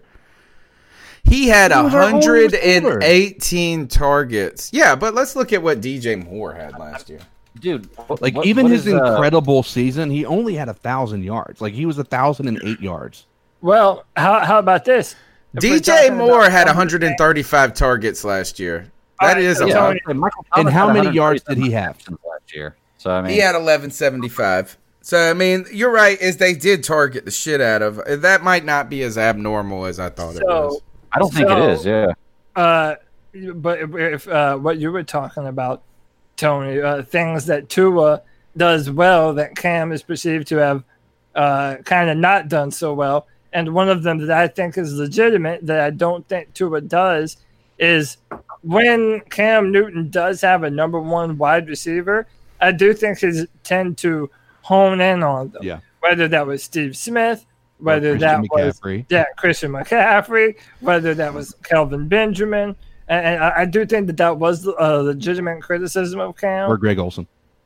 Yeah, Greg Olsen. Uh, you know, uh, and uh, Tua definitely doesn't do that. He is a distributor of the football, and that's why I think 2015 was such a blessing because Cam Newton had to be a distributor, and look what happened. Yeah. We- Yeah, I Yeah, think he Cam was getting better at all of those things. I do too. Uh, I do too. When you look at when you look at how his 2016 was going, um, or 2017 17, or 2017. Uh, yeah. Oh yeah, well we were yeah we were playoff bound in 2017, right? 11 and five. Yeah. 2018 was he was- 2018 is when we took the step backwards when he got his arm hurt. But I mean, even when you look at that, that was one of the things that they were praising him about was he was spreading the ball around so well. It wasn't just Chris. yeah, it would be every week. It was like 10 receivers had catches on Yeah. the Panther. 10 different people and his caught the ball. accuracy was off the charts. I mean, he Mm-hmm. was he wasn't lighting up the scoreboard, but I mean, he was getting the ball to the people that needed to be. He was getting first downs, and he was letting these players actually do the work. Um, I still we weren't seeing the deep ball by that. I mean, still at that point in time, there was a lot of quick passes and everything. But um, I think that once again we run into that situation where you know we we we didn't have a, a clear number one wide receiver on the team, and so we were forced to distribute it, and that's what he was doing. I do. I mean, we heard though that there are some real, real. There's some real things about what I was saying with Cam and how far back he went. Remember when Ron Rivera gave us the stupid thing? Is like Matt Kalil is not bad. He's just trying to figure out how the chemistry with Cam because Cam drops back further. You know, I mean, those are some things. It was, I mean, those are real things. It's just that Matt Kalil just happened to be terrible. It wasn't that that was the problem with Matt Kalil at the moment. Um, but you know, also Cam could do other things that other guys couldn't. So I'm not saying he was bad at right. them, but I think that when you, lo- at least when I just watched what Tua did in that that video, is his his feet worked so it just magical, man. It was just move. It was very sharp, and his feet were perfect every time, and that was very Russell Wilsonish to me. Absolutely. And listen, I'm not mad at you for liking to. And like I even said, if we drafted Tua, I would I would certainly put on the rose-colored glasses for a little while and say if we're gonna bet the uh, future on someone, you know, I'm I'm gonna do my best to hope that he stays healthy I'm hoping that he would buck the trend and and actually be able to maintain health. But if that happened, dude, we have to build that wall yeah. like we never did for Cam. We have to build an offensive line and just make to be a distributing weapon that moves the ball downfield and can do that kind of thing. Very much how the Saints have built their offense around Drew Brees. And I do feel like with Matt Rhule and Joe Brady, it would be very easy for them to build that kind of offense for mm-hmm. for for Tua to get behind. Now, do I trust Marty Hurney to build that offensive line? Fuck no, bro. But but you know, I'm I, I would be happy if we drafted him. But you know, I'm just trying to you know be a, a good podcast host and present both sides and say that it is very real that most times uh, when a player has been hurt in college, it is very, very, very rare that that ever changes in the NFL. I hope it does. I want it to work out for him. The NFL is so much better when you have star quarterbacks yes, playing at a yes. high level. I want him to be successful no matter where he goes. And he's just a humble dude. He's a good worker. I want him to work out. Here's, but you have to be real. Here's where I think it, I have a sneaky feeling that if he's there, the Panthers could get him, would get him. And I think well, it might actually yeah. is that if he doesn't, if somehow Miami gets gun shy, which I don't think they will, but if somehow, mm-hmm. I think it would be a great move for the team. Because here's the thing, it's it's, it's going to be hard for me to forget Cam, right? Mm-hmm. And and it's going to be hard every time, uh, every time next season that we that lose, that he that Bridgewater does something that's not perfect for me not to go, man, I miss Cam. Man, I miss Cam. I think that it takes a special name or not just a name, but a special player to replace that kind of void. I don't know if Justin Herbert is got what it takes for me personally you know, to me, just go, oh, but I think it would be a lot easier to look forward with Tua in a Panthers jersey and me being like, oh shit, it's going to happen, you know, and and that's Justin why Herbert, Justin Herbert.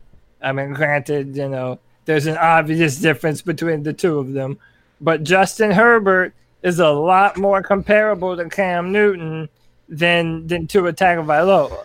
It's no, a personality. Know, it's not. It's yeah. like a. Yeah, it's just a. Yeah, it's just there. It's all of a sudden we would. I would have a Tua jersey the first day. you know, I don't know if we go if we draft.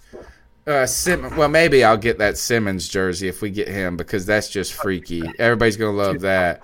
But I I don't know. I don't know. I'm interested in it. It would make me feel good. We got one more cat call. Let's get to it before it gets too late.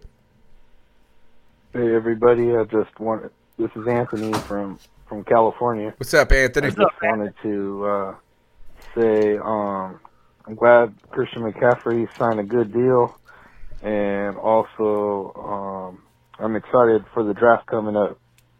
Um, off, we need offensive line for sure, um, but you know I'm just super excited. You know, also hoping you know, uh, for a, a good, just a good draft pick. You know, a couple good picks. You know, build a roster up. All right, God bless you guys. Go Panthers.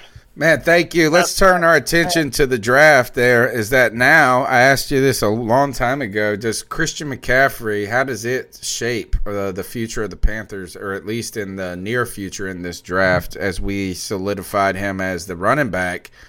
And um, I mean, obviously, we're not drafting a running back. I mean, maybe I'm wrong, but to me, it has almost no standing whatsoever.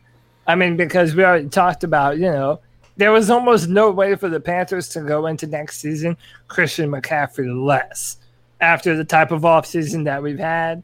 Um, I, if you look at almost all the mock drafts, whether it be from Draft Tech, uh, brand new one tomorrow, by the way, be on the lookout. Interesting first and second round picks, so be on the lookout. Shameless plug. Um, but I mean, if you look at any mock draft that's out there, most every player that they have us taking is a defensive player. It's either Isaiah Simmons, Derrick Brown, Jeffrey Okudah, and on the rare occasion that you do uh, see a mock draft with an offensive player, it's either uh, a receiver because of Joe Brady's system and what he did at LSU, which I would lose my mind if we drafted a receiver. If we got Uh, Jerry Jeudy, would you be upset at seven? in my mind, if you use the top 10 pick, that would say that you're tanking because you know how bad the defense is. You've done most of your work in free agency on the offensive side of the football, and you're going to use the top 10 pick with incredible defensive players on a receiver. I think it would Dude, be I would- ludicrous. I, think it'd be I would- I would be furious. Can Jerry Jeudy Teddy be Bridgewater with him, Julio? man. Could Jerry Jeudy Jeudy be Julio though?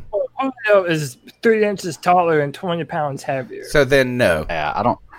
Julio's a tough comparison, man. That that guy's a physical monster. Because that's the only thing that to But me he's the, injury prone. The only thing that gets That's me when it comes to drafting a receiver in the top ten I like, is that you get the five years, and you're his gonna, route running, I will say this: is route running, and that is what I value most when um, uh, evaluating receivers.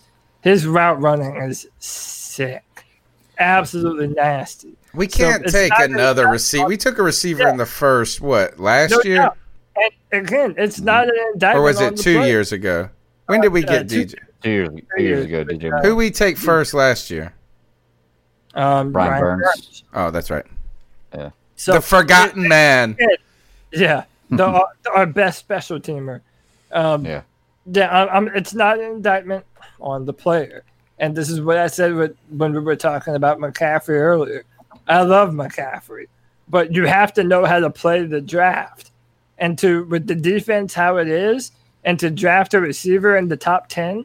We're not in the position to be doing that right now. We No, I think a- if we don't take a defensive lineman, I, I, I think it's just irresponsible to not take a defensive line, a defensive player, and at Yeah. this point.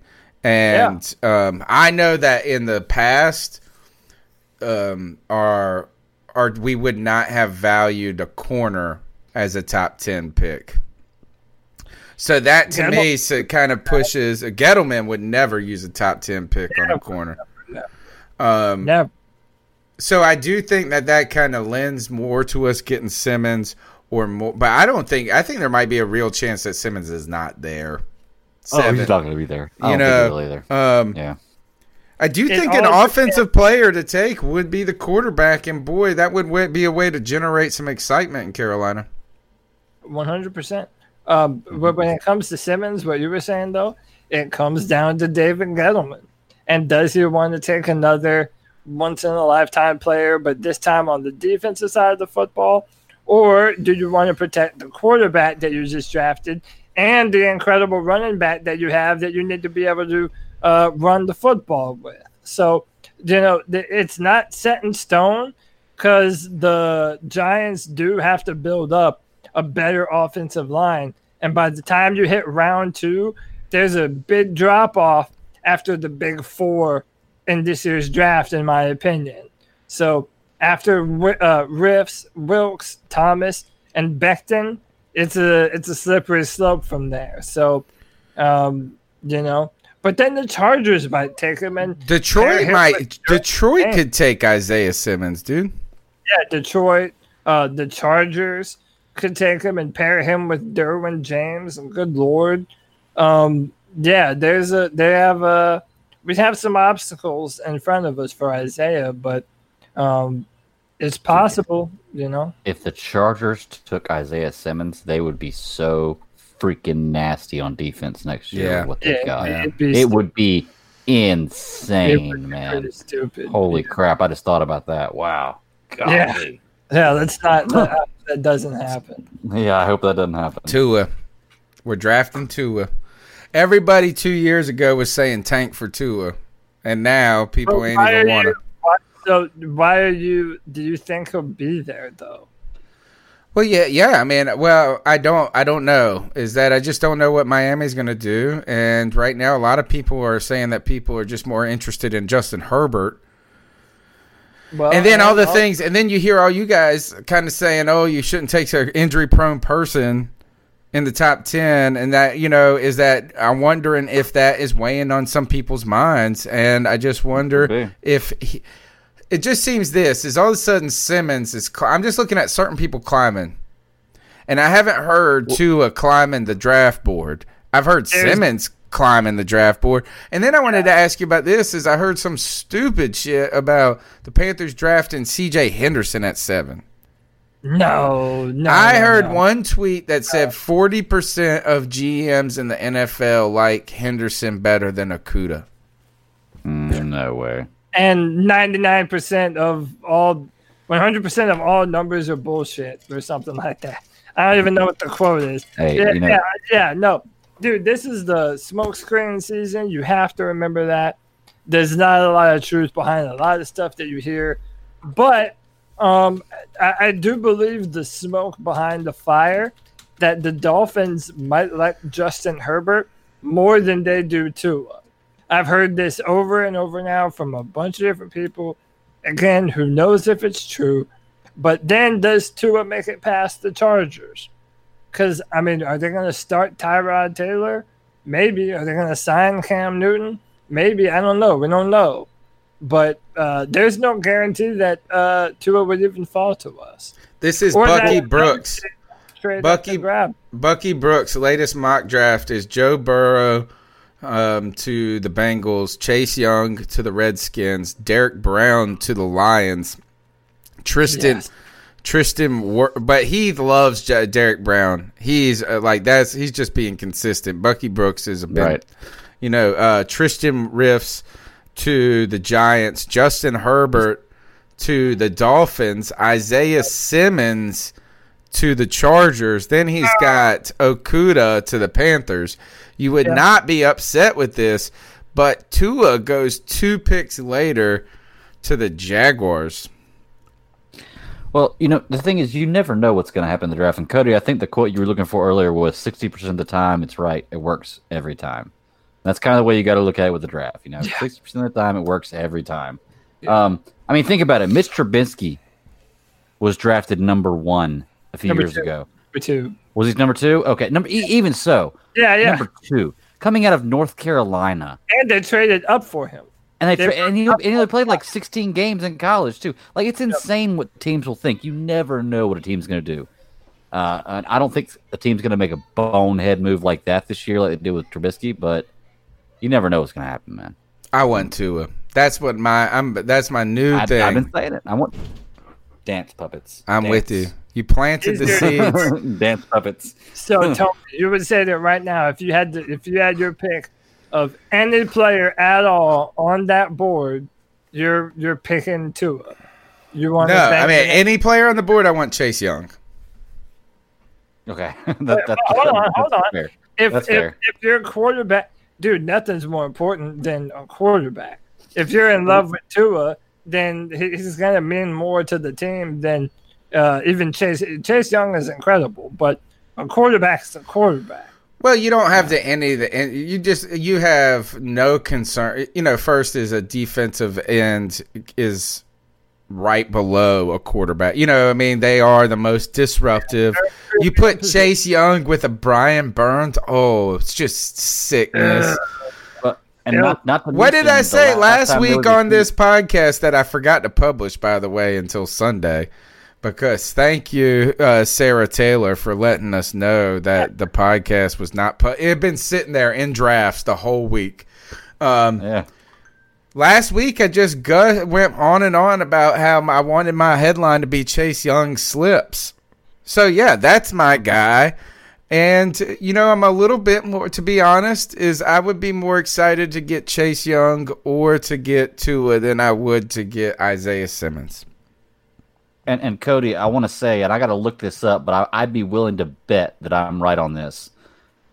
I'm willing to bet you there's more been more defensive ends in the top ten over the last, let's just say, 15 years drafted that have won a Super Bowl than quarterbacks in the top 10 that have won a Super Bowl.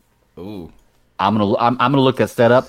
I'm oh, I can almost guarantee That's a you hard right stat that, to look up, by the way. Imagine pretty- that. You know why that that? Google Because the only- query is going to only- be plus plus parentheses plus parentheses. Well, do you know had why I a- say that? I, Go I, ahead. the only quarterback drafted in the top ten in the last like 15 years to won a Super Bowl is Eli Manning. That's why I know I'm right about that. No other quarterback drafted in the top ten has won a Super Bowl in the last what 15 years. So it is important. You're right. But I think the last time you had a great quarterback and a great defensive player with Cam Newton and Von Miller, who ended up in like who who ended up winning that battle? But it was not just. I Von, I mean- mean, you're looking at it. It wasn't just Von Miller, but would they have won that Super Bowl without Von Miller? in a vacuum though. So again, look at the last. Okay, look at the last few defensive ends that have been taken number one. So Myles Garrett is looking. I mean, not Myles Garrett. Uh, Jadeveon Clowney looking for a team right now. Myles Garrett's uh, going WWE on mofo's and bashing them uh, with helmets and shit. Um, He was just trying to put the helmet back on him. yeah, yeah, yeah. Be- being a gentleman. Very forcefully. Um, I still have no ill will against him for that moment. I'm like such in the minority. I still hate that. Oh no way, dude. Dude, that, that was that was assault with a deadly weapon, man. It doesn't. Right. It doesn't matter. Uh, I mean, listen, if you believe that you have your quarterback of the future, then there is no one more important than that player. No one. It, and uh, li- listen, I Then mean, why does then why will the red why don't the Redskins pick a quarterback then? Well, if they believe in, they just spent a first round pick. They're gonna pick up. They don't Cam. believe in them though. But how, m- maybe No, they I mean, don't. Ron- It's clear. They said Ron- Ron. Ron No, first of all, Ron hey, let me ask you this: Is do you think Ron Rivera is excited about molding a young player? No. Two, I heard this. Is I heard Ron Rivera, my friend that's a Redskins fan, told me this. You guys will love this shit. He said that if the pandemic shit and the close down were to continue to affect the teams to where they can't practice and they missed a significant amount of training camp that he would expect Kyle Allen to be ahead of Dwayne Haskins on when they started the season. How much do you want to bet? I bet you money that if they don't get a quarterback, and I bet you money I that Kyle Allen there's if if they don't add Cam Newton or a quarterback in the draft, Kyle Allen's their starter day one. It's glorious. Ha ha. I wouldn't doubt it.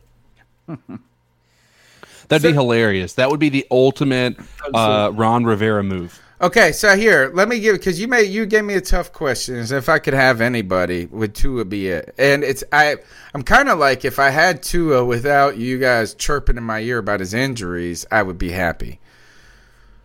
What about this though? Is that what if we took, um, if we had a Okudah, the opportunity to get a Okudah and Tua, and we picked Tua, would you be upset? No, I wouldn't. I don't My- think my so. rank- I think it gives goes- you more potential upside. I do think Okudah could be one of those players that changes, that gives defensive coordinators so much latitude because they just don't have to worry about one side of the field. Those are rare, rare occurrences, though. But here, here's Jer- uh, Daniel Jeremiah's draft. He's got the Panthers drafting uh, Derrick Brown at seven. If somehow we draft Derrick Brown and two was there, I'm gonna be. I'm. Gonna, I'm not gonna lie. I'm gonna be disappointed. I'll I'm be gonna be very. I'll be very upset if we draft Derrick Brown at seven, regardless of who's there. Yeah. So can I, agree. can I kind of mention that uh, you brought up C.J. Henderson too? There are a few players that I don't mind if, if we draft them. I, I just I don't value them with a top ten pick. C.J. Henderson is one of them. Now for me, Derrick Brown is one of them. Uh, I compare him a lot Wow. to Dexter Lawrence coming out last year from Clemson, my Clemson Tigers. I just I think if most of your value comes as being a space shooter and just drawing double teams away, and you don't have that much pass rush production or potential, then I don't value you with a top 10 pick.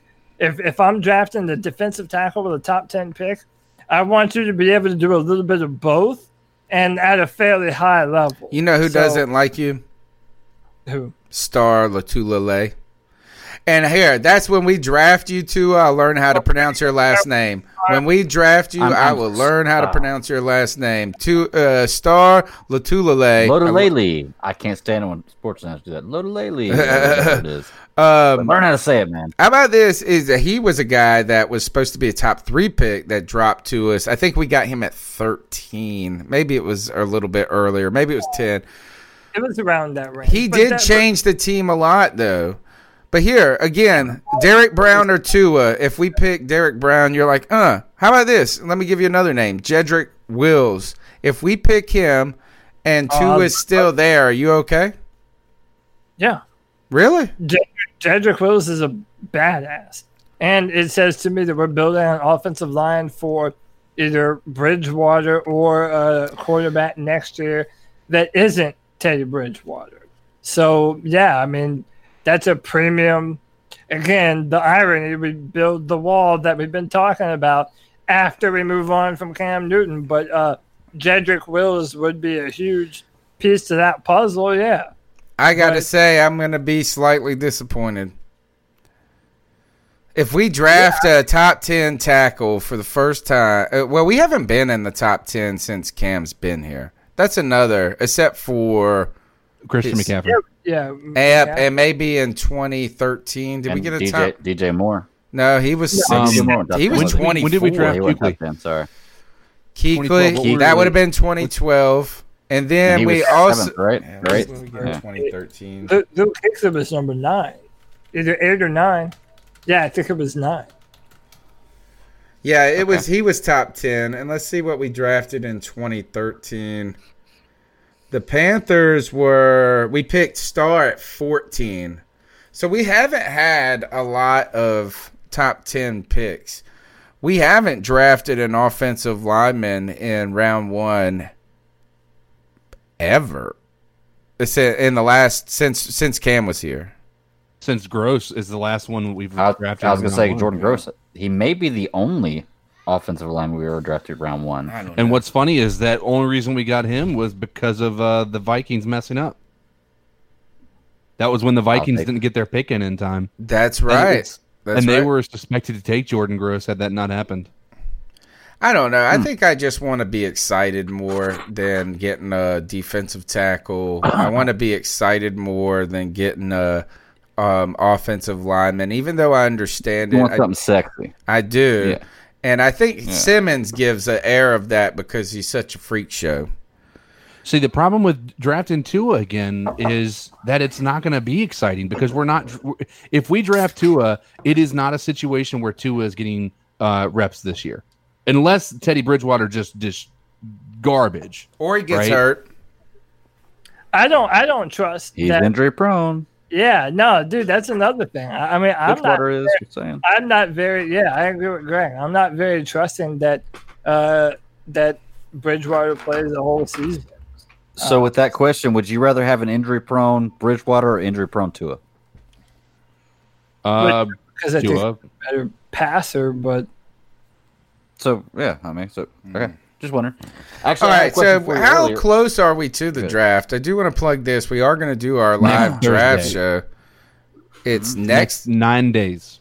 Shut up. Yeah, nine days. Are you serious? Oh, it's Wonderful. early this year. No, it's always around this time. Yeah. Isn't it? Yeah. Yeah, end but April, sometimes it's the April. first week of May. It's like it's Is it? been, you know, it's uh, uh, look. Thanksgiving was way early this year, and Yeah. uh, this feels, you know, what I mean, just maybe four or five days. It feels earlier, but wow, nine Yeah. days. We've got to put together a draft show every year on um, Thursday when they do the first round. We get up here, get drunk, and watch the the NFL draft Do we- unfold. Do we still do the Tuesday night? Yes. And then two okay, I sure. Tuesday it would be a regular I podcast. up that week. Thursday like now it. people co- we're gonna have a bunch of people cycling in. I need to start going ahead. Go ahead and start putting your feelers out there on Draft Tech. What we want to look at are some, you know, we don't want to jumble too many people uh, guess around the same pick. So if we think of this year, we're going to be the good news is we draft seven. So the show, I I will be lucid when the Panthers draft. When we draft 27, uh, When we're- one year, I think I fell asleep. Last year, I fell asleep in the draft show by the end. I know it just that. so long last year. It felt like, but it's going to be even though we're drafting seven. You got to remember the the crap show we're in for with the way that they're going to be drafting. It might end up being a lot longer than just You're right. drafting You're right. at seven. So, So, we get up here, hang out, and watch the picks live unfold. Cody will call them out because he usually has TV that's ahead of everybody else's. So we'll call out the draft, we'll react to it, and we got some great. You know, it's been one of the great, uh, you know, cornerstones of this podcast, and uh, it is a live draft party. And I tell you, this is people thought I was an idiot when I floated out there the idea of doing a live draft party. How many now things everyone's doing it. now, yeah, now um, the COVID thing got us on board. My kids did a virtual Easter egg hunt in their, my in my grandparents' neighborhood. They had to walk around and take pictures of eggs in people's yard yards, like, and there could be not more than one family in a yard at a time. But here, we've been doing this virtual thing for a long time. NFL, if you want um, to hire me as a consultant, I'll be more than happy to. And I promise you, drunk Tony is just as interesting as sober Mike Kuiper. Mel Kiper. Mel me Kiper. that. Whatever Yeah, that yeah. dude's No, name I- is. Oh, we're gonna be lit, man. Uh, and I, uh, we want y'all to look for all the fans, all the listeners, everyone in the YouTube chat. We want y'all to look forward to the draft too. Um, if you wanna, if you wanna come on and and spend some some time again, we don't know how many people we're, we're gonna end up having, but we always use this as an opportunity for our fans to take a moment to jump in, say what's up, give everybody a shout out, come and chill with us. Um, we don't want to have too too many people on at once because then it just becomes too much. But uh, if you want to come on for a little while and shoot the shit, message me and Tony. Uh, let us know. I mean, this is this is why we do the draft show, man. How about this? I'm not even on this show right now if it wasn't for the draft show.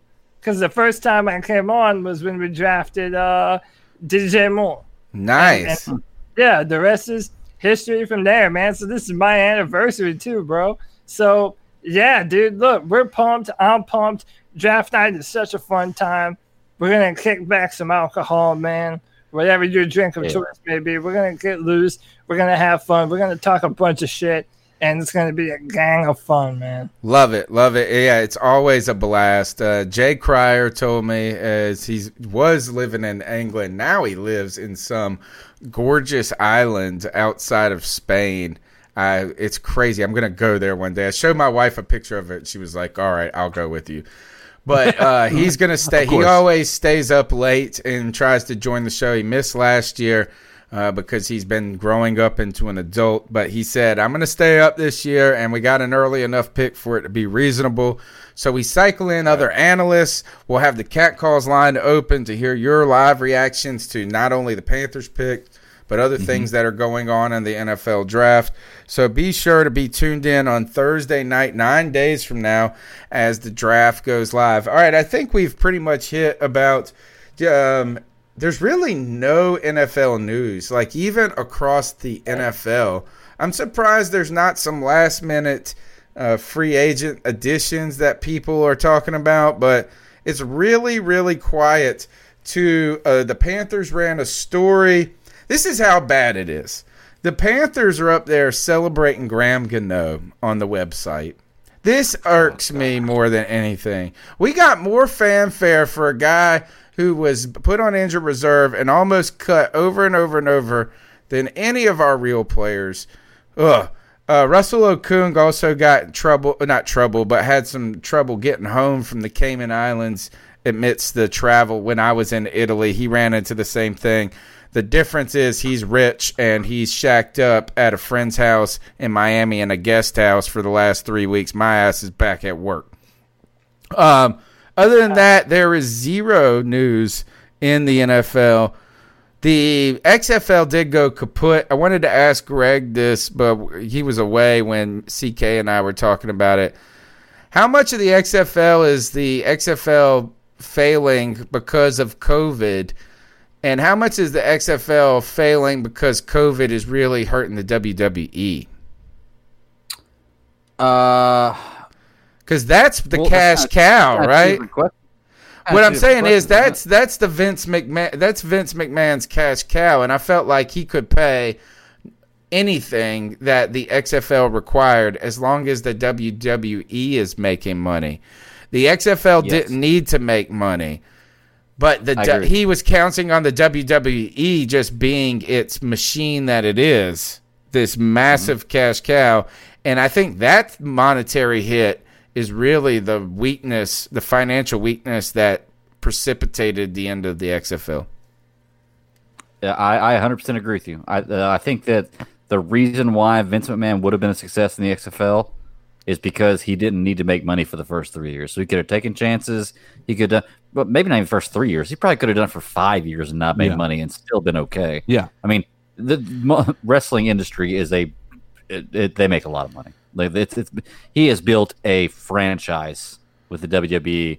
Uh, I, I do think that it all has to do with COVID nineteen. I think that if COVID nineteen didn't come around, man, we'd still be we'd be probably in the XFL championships playoffs right now, uh, and we'd be watching it, and we'd be watching it because it's football in March. April. Yeah, I mean, I think their Yeah. ratings fell significantly after the first week and things. Is that? But I think that the WWE is going to make so much money no matter what. You're going to be okay.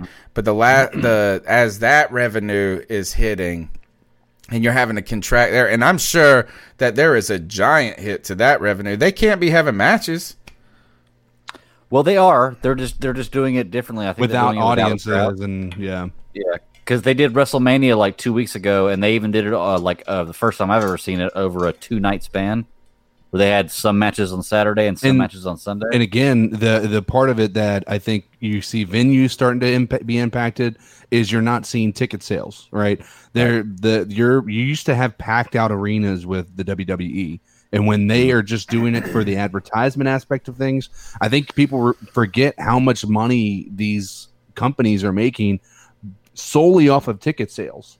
Yeah, You know and what I then mean? hot dogs and beers and Yeah, all of and it. merchandise. Yeah. I don't think the WWE survives off ticket sales though, because I've gone to a ton of WWE events, and yeah, on, on TV it looks really crowded on the lower levels. But Yeah. if you go to an actual WWE event, they're usually not that crowded. And I know for a fact that like if you're military of any any type, you can get into any WWE event for free except WrestleMania. Like so, I can go to anyone I want to for free. But I Um, mean, so, I mean, even even I so, think ticket sales are that much.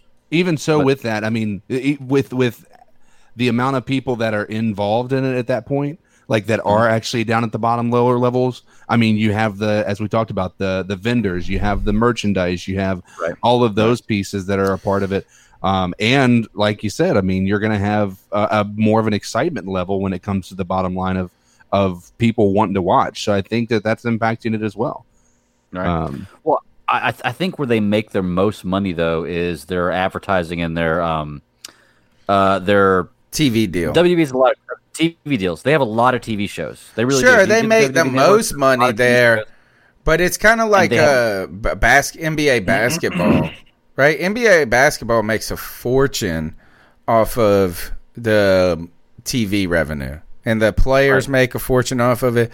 But there is a real reason that the teams are reluctant to slim down the season. Yeah. You know, and I don't think it's only revenue that is I do think there's a lot it might not be your main revenue stream, but that's a lot. It's kind of like uh if you go to a concert, sure, the ticket sales are the vast majority of what the band makes, but they are still hawking t-shirts and CDs like crazy. Where they used to be hawking CDs. I don't know. Do they still sell CDs at concerts? Yeah, well, no, I don't know about concerts. I know uh, comedians still do the whole CD thing. Really? Wow. Yeah, they're- like there, there's a comedy club around me that every time they come around, it's always shirts and CDs. Jerry Jr. in Jerry Jr. in the chat said Florida governor declared the WWE wrestling as an essential business today. Wow, Interesting. Okay. I mean, it's it's a huge form of entertainment, and and the thing is too, it's not like we were talking about those two things with the the television deals and the, the advertising, everything they're involved in. They have their hands in so much different stuff, so many different charities. They're involved with the military, like they do so many things, and they have a lot of actors, a lot of uh, wrestlers that progress into being actors or act and wrestle at the same time. Now, not all of them are that good. There are some that are pretty good. I thought Not they were of them are- acting the whole time. They they are. Oh, the whole no, time. here comes Brandon And Herbert. they tra- They're athletes. That's why they They're to good athletes. actors. They're playing Yeah. sport. All right. Um, what are you guys watching on uh, TV these days? But I do Um, think I'm this is important. I actually love when the podcasts I listen to or things I listen to talk about this because we get through our repertoire of Yeah. things so much that these good suggestions coming out. What are you guys Um, watching it- right now? Ozarks. All right, Ozark. Yeah, crushed through that. Um, and and season four wasn't even the best season. if you're a uh, if you're a fan of stand-up comedy, I highly suggest uh, Tom Segura. Oh, uh, yeah. Ball Tom Segura, anything. Yeah. Oh, dude, Tom I don't Segura, know. anything I don't know if y'all follow your mom's house podcast. It's kinda I. I, it's it's a part of my fucking life. But Tom Segura is hilarious. Uh, Chris D'Elia has a brand new uh, stand-up special uh, that came out uh, today. Um, I love stand-up comedy anyway, so I'm all over Good. that shit. Um, but uh, have y'all ever watched uh, Kingdom? It's they, they promote the hell out of it on Netflix. It's a Korean show. It's like uh way back in the you know 1300s or whatever, uh, and it's got a lot of political intrigue, but also zombies in it. What? Like, yeah, it's a it's a yeah. They really throws you a curveball, dude. Uh, yeah, I watched episode one last night, and I'm I'm into it enough to want to follow it more. So Okay. Right a lot of violence, a lot of uh, messed up shit. So Interesting. Y'all, y'all are right up my alley now with talking podcast, talking about movies and TV shows and stuff. That's awesome. Hey, I started watching Tiger King this week, y'all. All right. How, how do you like it? just started. I like it. I watched the first four episodes. Uh, it's not as great as As you everybody made it out to anticipated be. it. Yep. It's Yeah. been- Well, But, but it's still good. I think a lot of it. I think the the bene- the reason that it was getting as much cloud as it was is the shock value, and when Probably. you don't have that shock value of going into it, like what is this, and then all of a sudden, like you know pretty much what it is when you go into it now. Um, Yeah. You don't before you watch, you, or you like you, people didn't when it first came out and was, I guess, getting a lot of uh, a lot of people interested in it. So it's it's it's not as good. I agree um, if you're already expecting it, but I think the surprise factor is what got most people. It's like a sequel to a comedy. Like the first comedy can be great, but you know what to expect in the second one, so you're looking for it, and it's just not as fun. All right, so th- the thing with Tiger King is is that I saw it weeks like a couple weeks before it went crazy. yeah, And you know, when you're not expecting it is when it's great. There's a movie I Yeah, saw a long time ago called The Ring. Um, you guys, it's a horror movie where the girl climbs out of the TV. Yeah, It's but a- who doesn't know the rent? That was like one of the most famous movies of the early right. two thousands. Uh, okay, that shit so you know the phone rings and this and that. So I was um I was dating me and my my wife and I were dating at the time. We were young, like young, too young to be like staying together, shacking up together, right? But I went mm-hmm. on a vacation with her family and we, you know, had to sleep in a different area of the house, that type of age mm-hmm. group, right? Some things like that. So we wanted to get out of the house. We were kind of just stuck in Athens, Georgia, in a waiting in a holding pattern until we were going on to our next destination. And we just said, man, we were stuck in the house. We are like, we got to get the hell out of here. You know, we're trying to go around and you know ride and bake that whatever.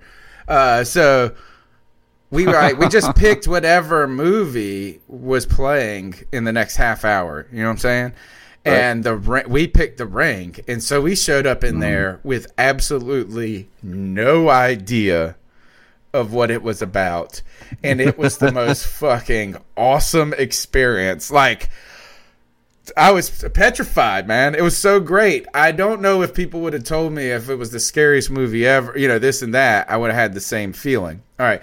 So I think the Tiger King, you know, once people tell you it's awesome, my recommendation is go is to if you want the kind of crazy factor is to go watch Don't Fuck with Cats. Yeah. That shit is Okay. the best. That is I agree. I really I, that Luca Magnotta man is a, a is a fucking brilliant wacko. But I have watched a couple of things that I think are very cool. Se- on the serious side, in a very bizarre film, The Killing of a Sacred Deer. It's on Netflix and it's got Yeah. um who is the hold on, I love her. Nicole Kidman in it. Colin Farrell, Cole, uh, Nicole Kidman. It's an Irish film. It is dark and whack. It is a very dark, dark show, and uh, or movie. And I watched. I'm not finished with it because I had to. I was propping my eyeballs open last night with toothpicks. Code Eight, and this is up your alley, Greg. Code Eight. I really liked it so far. I've got like 30 minutes left. I don't know what about Code 8. Tell me about it. Code 8 is got a superhero vibe to it. It's like in this world where there are people with special powers, right? They're just normal part of society.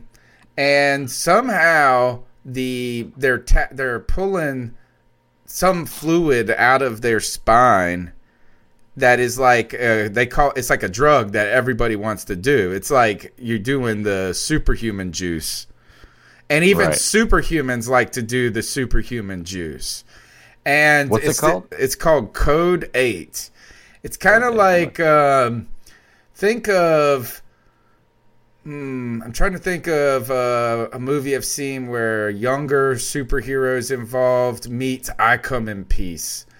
Uh, old school movie. You guys wouldn't know about I Come in Peace, but I watched that, and um, I think um, I think those are the two things that I think are worth mentioning right now. The Killing of a Sacred Deer. It's like a serious film and hardcore, bro. So, I, I, do want to want to mention two things. Uh, one thing about Tiger King, um, and then one thing. Well, I'll say this one first. Tiger King is not even the best documentary on Netflix. What is? In my Strip.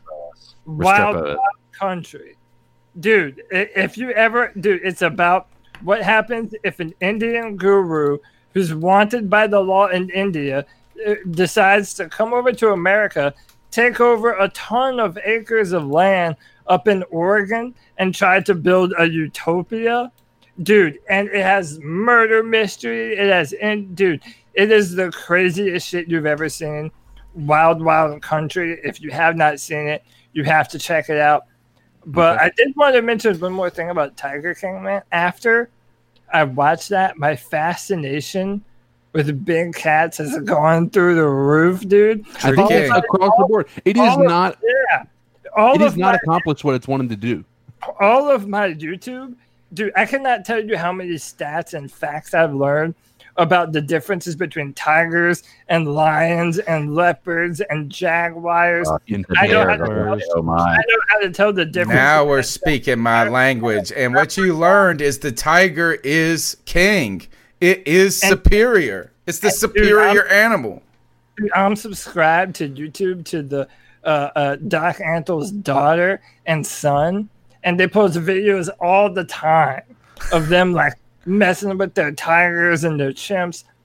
Dude, um, um, I, my, my fascination with big cats has gone through the roof. Oh, they're so awesome, man. A ti- there's nothing. Don't like fuck with cats is the best documentary on Netflix to me. That one's so good. You guys, Luca Magnotta. Uh, all right. I also Well- wanted to bring this up. Is uh, just watched. Um, I watched a podcast recently called The Cripple Connection. Yes, you Ah, did. I did too. And Yeah. uh, um, I want to say that your partner in crime is remarkable. Uh, not remarkably, like I was surprised, but he is so smart. I could tell. Like when he talks, yeah, I know that guy's brilliant. When he talks, I know he's brilliant. I went to college with Jeffrey, and he is legitimately one of the smartest people I know. I can tell. Um, I, I, I love him to death. Uh, yeah, man. Listen, no one plays more video games than us fucking cripples. So we decided to uh, start start a podcast about it and talk about it. Uh, we're going to try and film and upload every Friday. It's on my YouTube channel, so uh, subscribe to me and uh, check it out. Eventually, I'm going to do some more, and eventually, uh, that podcast will have a channel of its own. But for right now, yeah, subscribe to my YouTube channel every Friday, and it's not just for us damn handicaps, bro. It's for everybody. for everyone. Oh, I You loved know? it. Mm-hmm. You need to you need to get into streaming while you're doing that. Yeah, right? yeah, for sure. Mhm. And um, uh, yeah, but we're, we're we just started it up. It's gonna have a few evolutions to go through, but all the huge topics in the industry we're gonna be talking about uh, from a lot of different perspectives. We'll have a guest on there at some point in time too. So yeah, man, if you're into video games and all the stuff um, around the industry, yeah, check us out. CK, did you tell us what you were watching? Um, right now I'm I'm in the middle of finishing the third season of Ozark. Oh, Um, yeah, that's shit's I've- so dope. I've already I've pretty much run through everything. I I I, I don't know if I mentioned it on this podcast. Um, I know I've mentioned it. I think streaming and maybe at work, but um, I have been uh, for the past uh, I guess about a week or so. I've been just going through all the Marvel movies leading up to Endgame. Yeah, And my man. That's that's that's twenty one. They're twenty, possibly twenty two. 23 in total. Twenty three. That's insane. Um, movie, and they're all pretty much two hours long. So you've got to. And I did every one of them. I finished Endgame. I am done. Um, Are you I- sick I of 'em? honestly- No, I was I'm not. But th- they're the greatest. Like uh, it's the greatest buildup in in in you know entertainment history to have a the the end result that way. The problem is, and I think that what I've done is I've made myself not interested in watching any more Marvel movies or another buildup. I don't know if I can dedicate that type of energy to another buildup like I did for the the end game. I've been trying to do this know- with Star Wars, and Yeah, I just well, get just- like, oh, God, so much. Well, just so you know, they're not doing another build up. That's not the plan for the next one. So the next one's supposed to be more independent movies. Oh, And uh, Tony, you don't like Star Wars? no, I do, but trying to go through. I tried. I'm trying to start with one, you know, and I'm so- with Tony, man. I've never I've never been huge on Star Wars, and sometimes, especially now that there's all these new movies and and and, and shows and stuff, I do find it to be a daunting task. yeah, Yeah, it's, yeah. it's over. But that's the same thing with Clone with Wars, Marvel. Like with Marvel, all their TV shows, all their movies, A lot to everything you can up with. yeah there's a lot to keep up especially when they what they were doing there towards the beginning um, i know we're in a completely different podcast now um, but what they were doing there towards the beginning of the marvel build up to uh, the original avengers uh, was that they were creating these uh, or i guess eh, you know after the original avengers they created agents of shield and now in order to almost feel like you know what's going on in the universe you have to keep track of that series you have to watch that every week because there's something going on with that that's actually having to do with the movies. After every movie would drop, they would actually have that movie impacting the show somehow. And so now all of a sudden there's this Easter egg of, of material. And for you to feel like you're 100% in the know of what's happening, you almost have to like feel obligated to watch every single series they have out there. Well, that is a big issue they've had, especially with all these Disney Plus shows. But they've made it a point to say that you cannot watch the TV shows and still understand Exactly. the movie. If you watch the TV shows, you will get more out of the movie. but you don't have to watch one. And that's the way they In try to do the whole yeah. franchise. They- you can watch to, any yeah. movie in the MCU and not have to watch one before that to really. But let me it. let me ask you, understand it Greg. more, but let me ask you, Greg. You you you're like me, I imagine. You're not satisfied with not knowing everything. Oh yeah, I'm a completionist. Yeah, I got to know. it So all. so that's where I'm talking about the daunting task of Yeah, not it's like I don't want to get into on it. me. I That's- don't want That's to. my fault. It's Yeah. not their fault. You know, There's so my- much. There's an But it scares you off. with- Yeah, yeah. There's a, definitely a, uh, and uh, a little bit of that. Uh, Greg, I did want to mention to you, and I'm a little bit embarrassed to say this, that during this uh, quarantine that we've done, I watched Joker for the first time. Oh, it's so Oh, good. yeah. in Phoenix, dude. It's so good. That- so good. That amazing, wasn't it?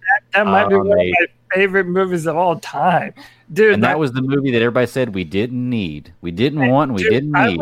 Would love it. Oh, if gosh. they decided to build the DC universe Around. around that movie, like Marvel did with Iron Man. Like, dude, I want to see Batman in that version of Gotham. I think that, that would be incredible. It would I be agree. incredible. The reason why they won't do that is because when Batman vs Superman and Man of Steel came out, it was too dark. Even though it wasn't nearly as dark as Joker, it was too dark, and that's why they changed directions. I don't They think it's a problem with being at too dark. I think they just have a problem with not uh, they like like they always talk about. You know, they they decided to cut it too early. They didn't. The, the problem, and I'm sure you know about this. You know, Greg, is that they they were pushing to get all of those movies released too quickly. Right. I agree. And and I that's agree. the issue. We like dark. We like dark, and Batman is the epitome. Yeah, yeah. Exactly. And think about the best of all Batman movies have all been dark, and the ones that aren't good haven't been. So think about Thank the you. two Batman. Michael Keaton. Michael Keaton as Batman is the best Batman. Like I mean, it's just plain and simple. He's the best mm-hmm. Batman. He's a good one. I wouldn't say the best one, but he's a good one. But He's you know, not it's, bad. it's like I. Wait, who's the other guy? Who's Ben the Affleck is the best Batman. what? You think Ben Affleck's been the best Batman? Y'all Dude, a are lot crazy of- as fuck. Now, and lot of Batman vs Superman is my all-time favorite movie. I've probably seen it a thousand And times. Greg, oh my I gosh. feel, oh, I, Greg, I feel a lot of people, and by the way, I'm not like a super fan of that movie. I, I'm not. I don't hate it either, but I feel mm. like a lot of people shit on Ben Affleck just because it's Ben Affleck. Exactly. It's because his first go. It's, it's here. It's it's not. This is was it? Wait, wait. He wasn't. Uh, I'm thinking of. He wasn't He one was of. Daredevil. Okay. He was Daredevil. I'm thinking of George Clooney Batman, which was fucking Oh, yeah. horrendous. Yeah, yeah. No, Michael Keaton is the number one Batman. The first Batman, the second one with Michelle Pfeiffer, unbelievable. Oh, yeah. Both were dark. Batman. The second George- one was super dark. The second Batman was super dark, and then all of the Dark Knights were dark. I like those. And Mm-hmm. um, so I- it, it just naturally gravitates to that. Just like Superman gravitates to the opposite of dark. Yeah, and I think a big argument people have with, with Henry Cavill and Man of Steel and Superman is he that's not my Superman. My Superman saves cats out of trees and this and that. But you can go back and look at the origin of Superman on his first ever cover. He's throwing a car at people with an angry face, and people are cowering in fear. I did like away. that movie. That movie So, was awesome. That movie was awesome. It, yeah, it's my second favorite movie. Second favorite movie all time. Okay. Wait, before we get off TV shows and get out of here, I do want to recommend. I came home yesterday. My wife just started a new series, Lucifer. It's not a new series. Yeah, I've watched If you that haven't watched Lucifer, man, that is an awesome series. I watched the whole first season yesterday. I'm probably going to try to watch an episode before I go to bed tonight. The problem Awesome series. is is that we're not canceled series. Satanists. That's the problem. We're not Satanists. Now, to be honest with you, it actually is very. Um, it, it it would be the opposite of Satanism if you Yeah, ask me. really- I'm really worried is. about Um, watching that show Messiah. People say that one's for, is. I ain't Oh, messing man, that with. one's, yeah, yeah. that's insane. I'm not I messing with. watched a few episodes of that, and then uh, I, I just did. I kind of got bored with it. Yeah. It, it, kind of lost me at the Okay. end. All right, so uh, everybody, if you're looking for a serious movie, you're gonna go uh, to Kill a Sacred Deer, or Killing the Sacred Deer. That's my represent. That's my. Oh, and the reason I did bring this up, Cody, is I saw this. Is somebody on Twitter wrote, "Should I watch Ozark or All American?" and I wanted to, and I was just like, I want to fucking kill you. I want Oh, to dude. murder you. Okay, no, no, no, no. So hold on. And she's still in the chat room. Thank God. Uh, I put that tweet out about how, dude, All American is a high school football show, and it's so cornball, dude. Dude, it, it, it's it's filled with every stereotype that there is, and I just, Yeah. oh, dude. But uh, It's like an urban Taylor- version of Friday Night Lights. Yeah, Sarah Yeah. Taylor hit me up Yeah. and said, "Oh, you have to give it another chance." The guy uh, is based on the loose telling of a true story, and the dude played for the Panthers or something. I don't know. I don't know the whole story, but dude, the whole time I'm watching it, I'm rolling my eyes back in my head like, "Oh, God, dude! If if a show has terrible writing, I hate everyone in the show." I hate them. I hate them. I hate them, and I'm not having fun, and I'm just done done watching the show. And That's it, why it- you love Watchmen. Great yeah, I love the watch. I, you know what? I still haven't finished that. That's something I needed. That's what I. I'm glad Oh, you, guys you brought that definitely up. should. Oh, it's incredible. The last two or three episodes will blow your freaking mind. Yeah, definitely yeah, watch. I, I watched the first one, and I think I fell asleep, and then I kind of, I like my. Uh, Oh, Go my- ahead. It's slow picking up. It's slow No, picking up. well, I, I I fell asleep, and then it got too far ahead, and then I just didn't know where I was, so I lost the interest in wanting to go back and find where I was. So that's that's something that happens. That's the whole problem with falling asleep during. You know, I am watching That's something. the problem with Netflix. Yeah. I am watching something else, and I don't know why it took me this long to think about it. Westworld. Ah, that's Oh, yeah. need to catch up on that. Westworld. I watched the first season. That one takes a. De- you got to watch that with a notepad and and the but- blog forum open. Like My- that is the my- most complicated show. I've watched seasons one and two, I believe, or I'm still in season two. I've like have to watch them like 700 times because I'll drink beer, I'll be playing chess, and I got to rewatch it. It is very involved, but if you go along for the ride, dude, I'm in love with that shit. And it's all stuff that we're gonna have to deal with very, very soon. I mean, I, Yeah, they said that about Terminator in the in the eighties though too. no, so oh, I mean, dude, it's, it's it's different now, man. I'm, I'm telling you. Can't Hey. wait. I cannot wait to go to the oh. Westworld farm. Put sign me up. I want to go there. Um, all right, so that's the C3 Panthers podcast. We got one last segment. That's where we ice fools up. We tell them to ice up, toughen up, to get it together. And I'm going to start tonight with a good one.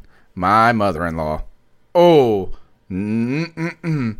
so my fridge has been, I, and I'm also um, icing up appliances that last five years.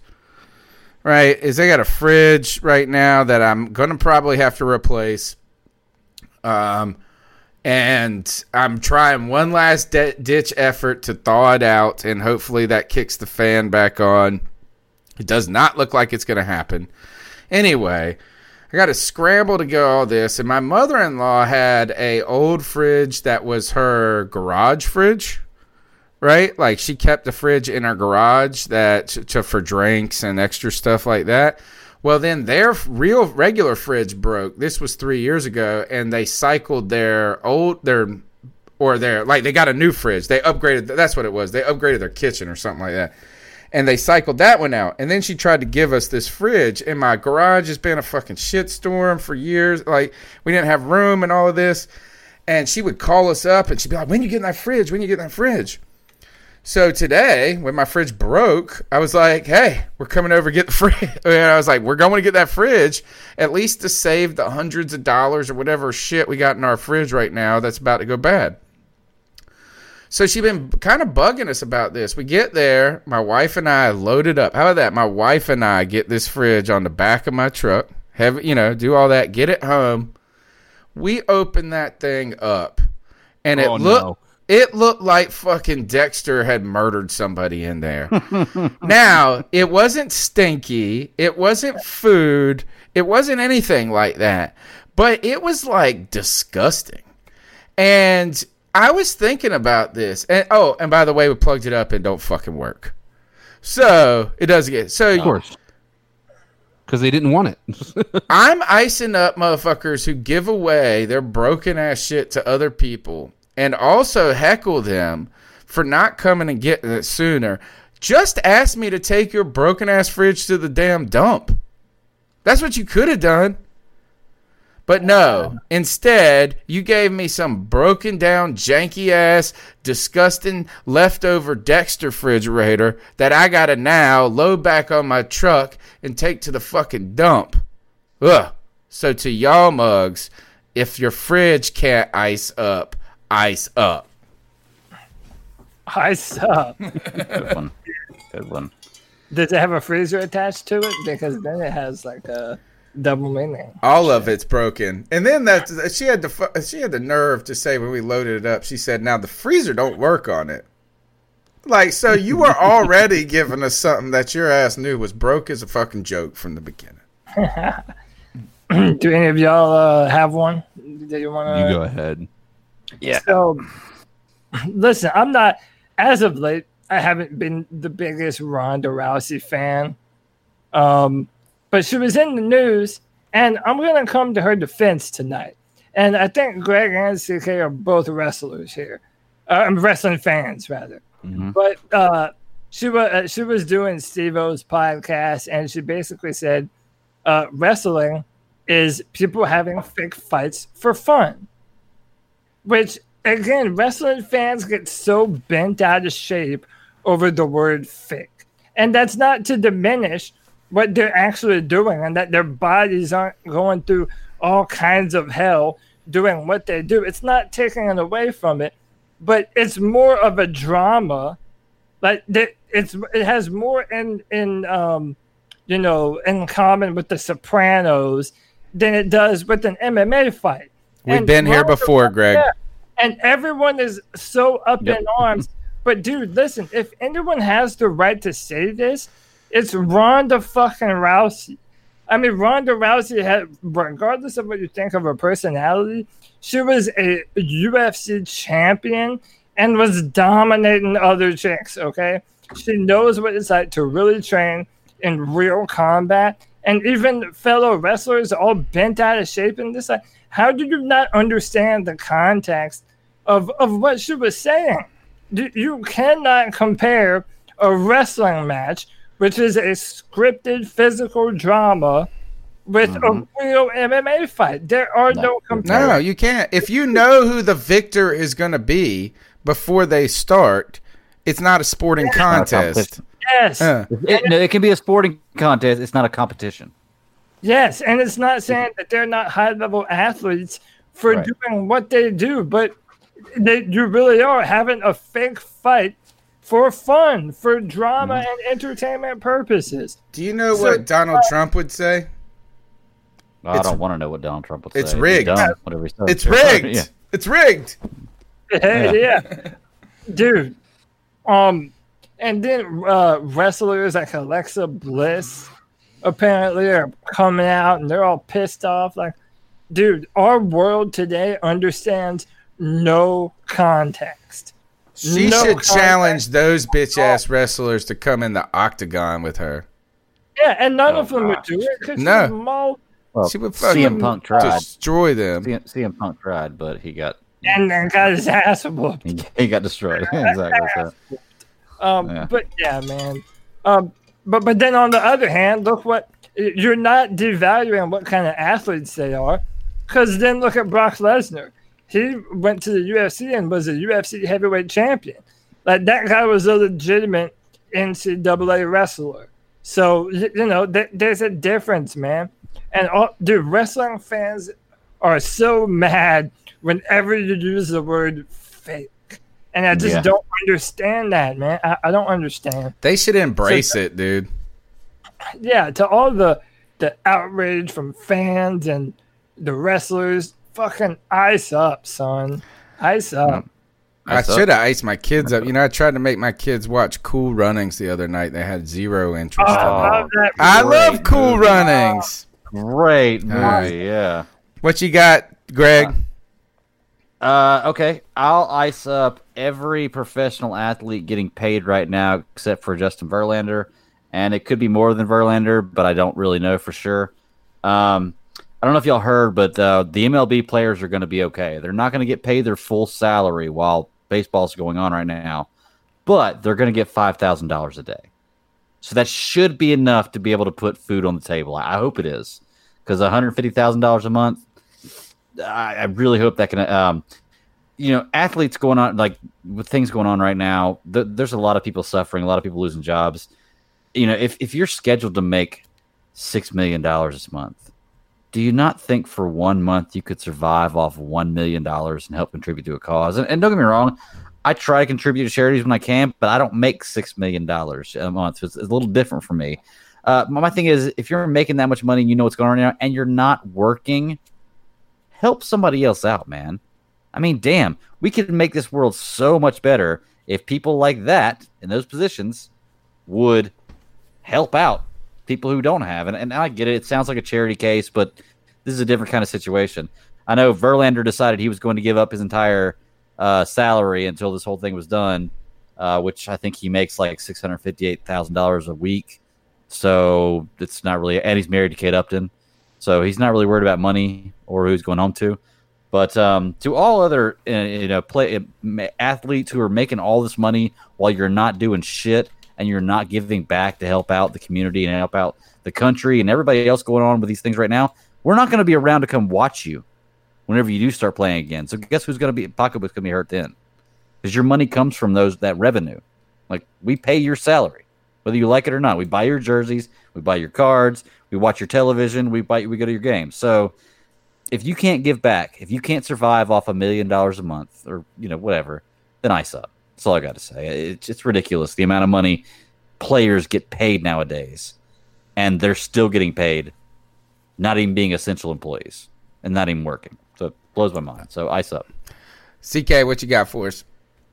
Um, I'm I'm gonna go a little different, and I only re- I'll, I'll explain why, and it's no knock on anybody, but this these past few weeks, and and I really this past month has just been taxing. I think for most everybody in the country, and the part of it that's so tough, and, and this is coming from a debt collector who's having to call people during this crisis and try to collect on debt. Um, it's one of the toughest times, and I don't know about anybody else, but um, I found myself mentally exhausted from all of this. Um, and you know, one of the things that's so tough is is just constantly hearing negativity all the time. And so for me, what I want to do is I want to say, you know, for anybody who's out there who's having a hard time just being at home and not being able to go out and, en- enjoy themselves or have a job or anything along those lines, I, I, it's tough and it's easy to kind of get into a dark place in your life and everything. But just know you have a a, a group of people here. Uh, you know, even if it's just us, if it's people in the chat, if it's other Panthers fans, I mean, you know, we're all in this together. We want to try to get through the other end of this, and it's just it is a tough situation, um, and and we can't be more appreciative of, that you are choosing to watch us or listen to us or whatever you may be doing to watch uh, the podcast at this moment in time. I I, I just want to you know offer my my I guess my thoughts and prayers for anybody who is more impacted than I am by this. I know me personally, I'm working, but I'm working from home and I, I feel like I'm under house arrest and it's it's really starting to kind of weigh on my mind and my my my chest is just I just feel more exhausted by everything, you know, and it's just so hard for me to wake up and, and want to do the same old grind every single day. But, you know, if you get through this, I, I I'm I'm a firm believer that, you know, we're gonna come out on the other end of this and I just want you guys to know that we're you know, that at least me uh, and I'm sure all the other guys here are willing to have a conversation if you guys are in need of, of something outside of what you're having to do with it on a, on a, on a daily basis. So That's so true, man. Uh, a good way to wrap up the podcast. You guys be sure to check out uh, at Codizzle underscore Allen on Twitch. And uh, we'll get some more um, games loaded up. They got to mute Tony because he's got the foul mouth. So we're going to do our best. 'cause You know, I, I, I, I, I killed that family friendly. mofo! I killed that mofo!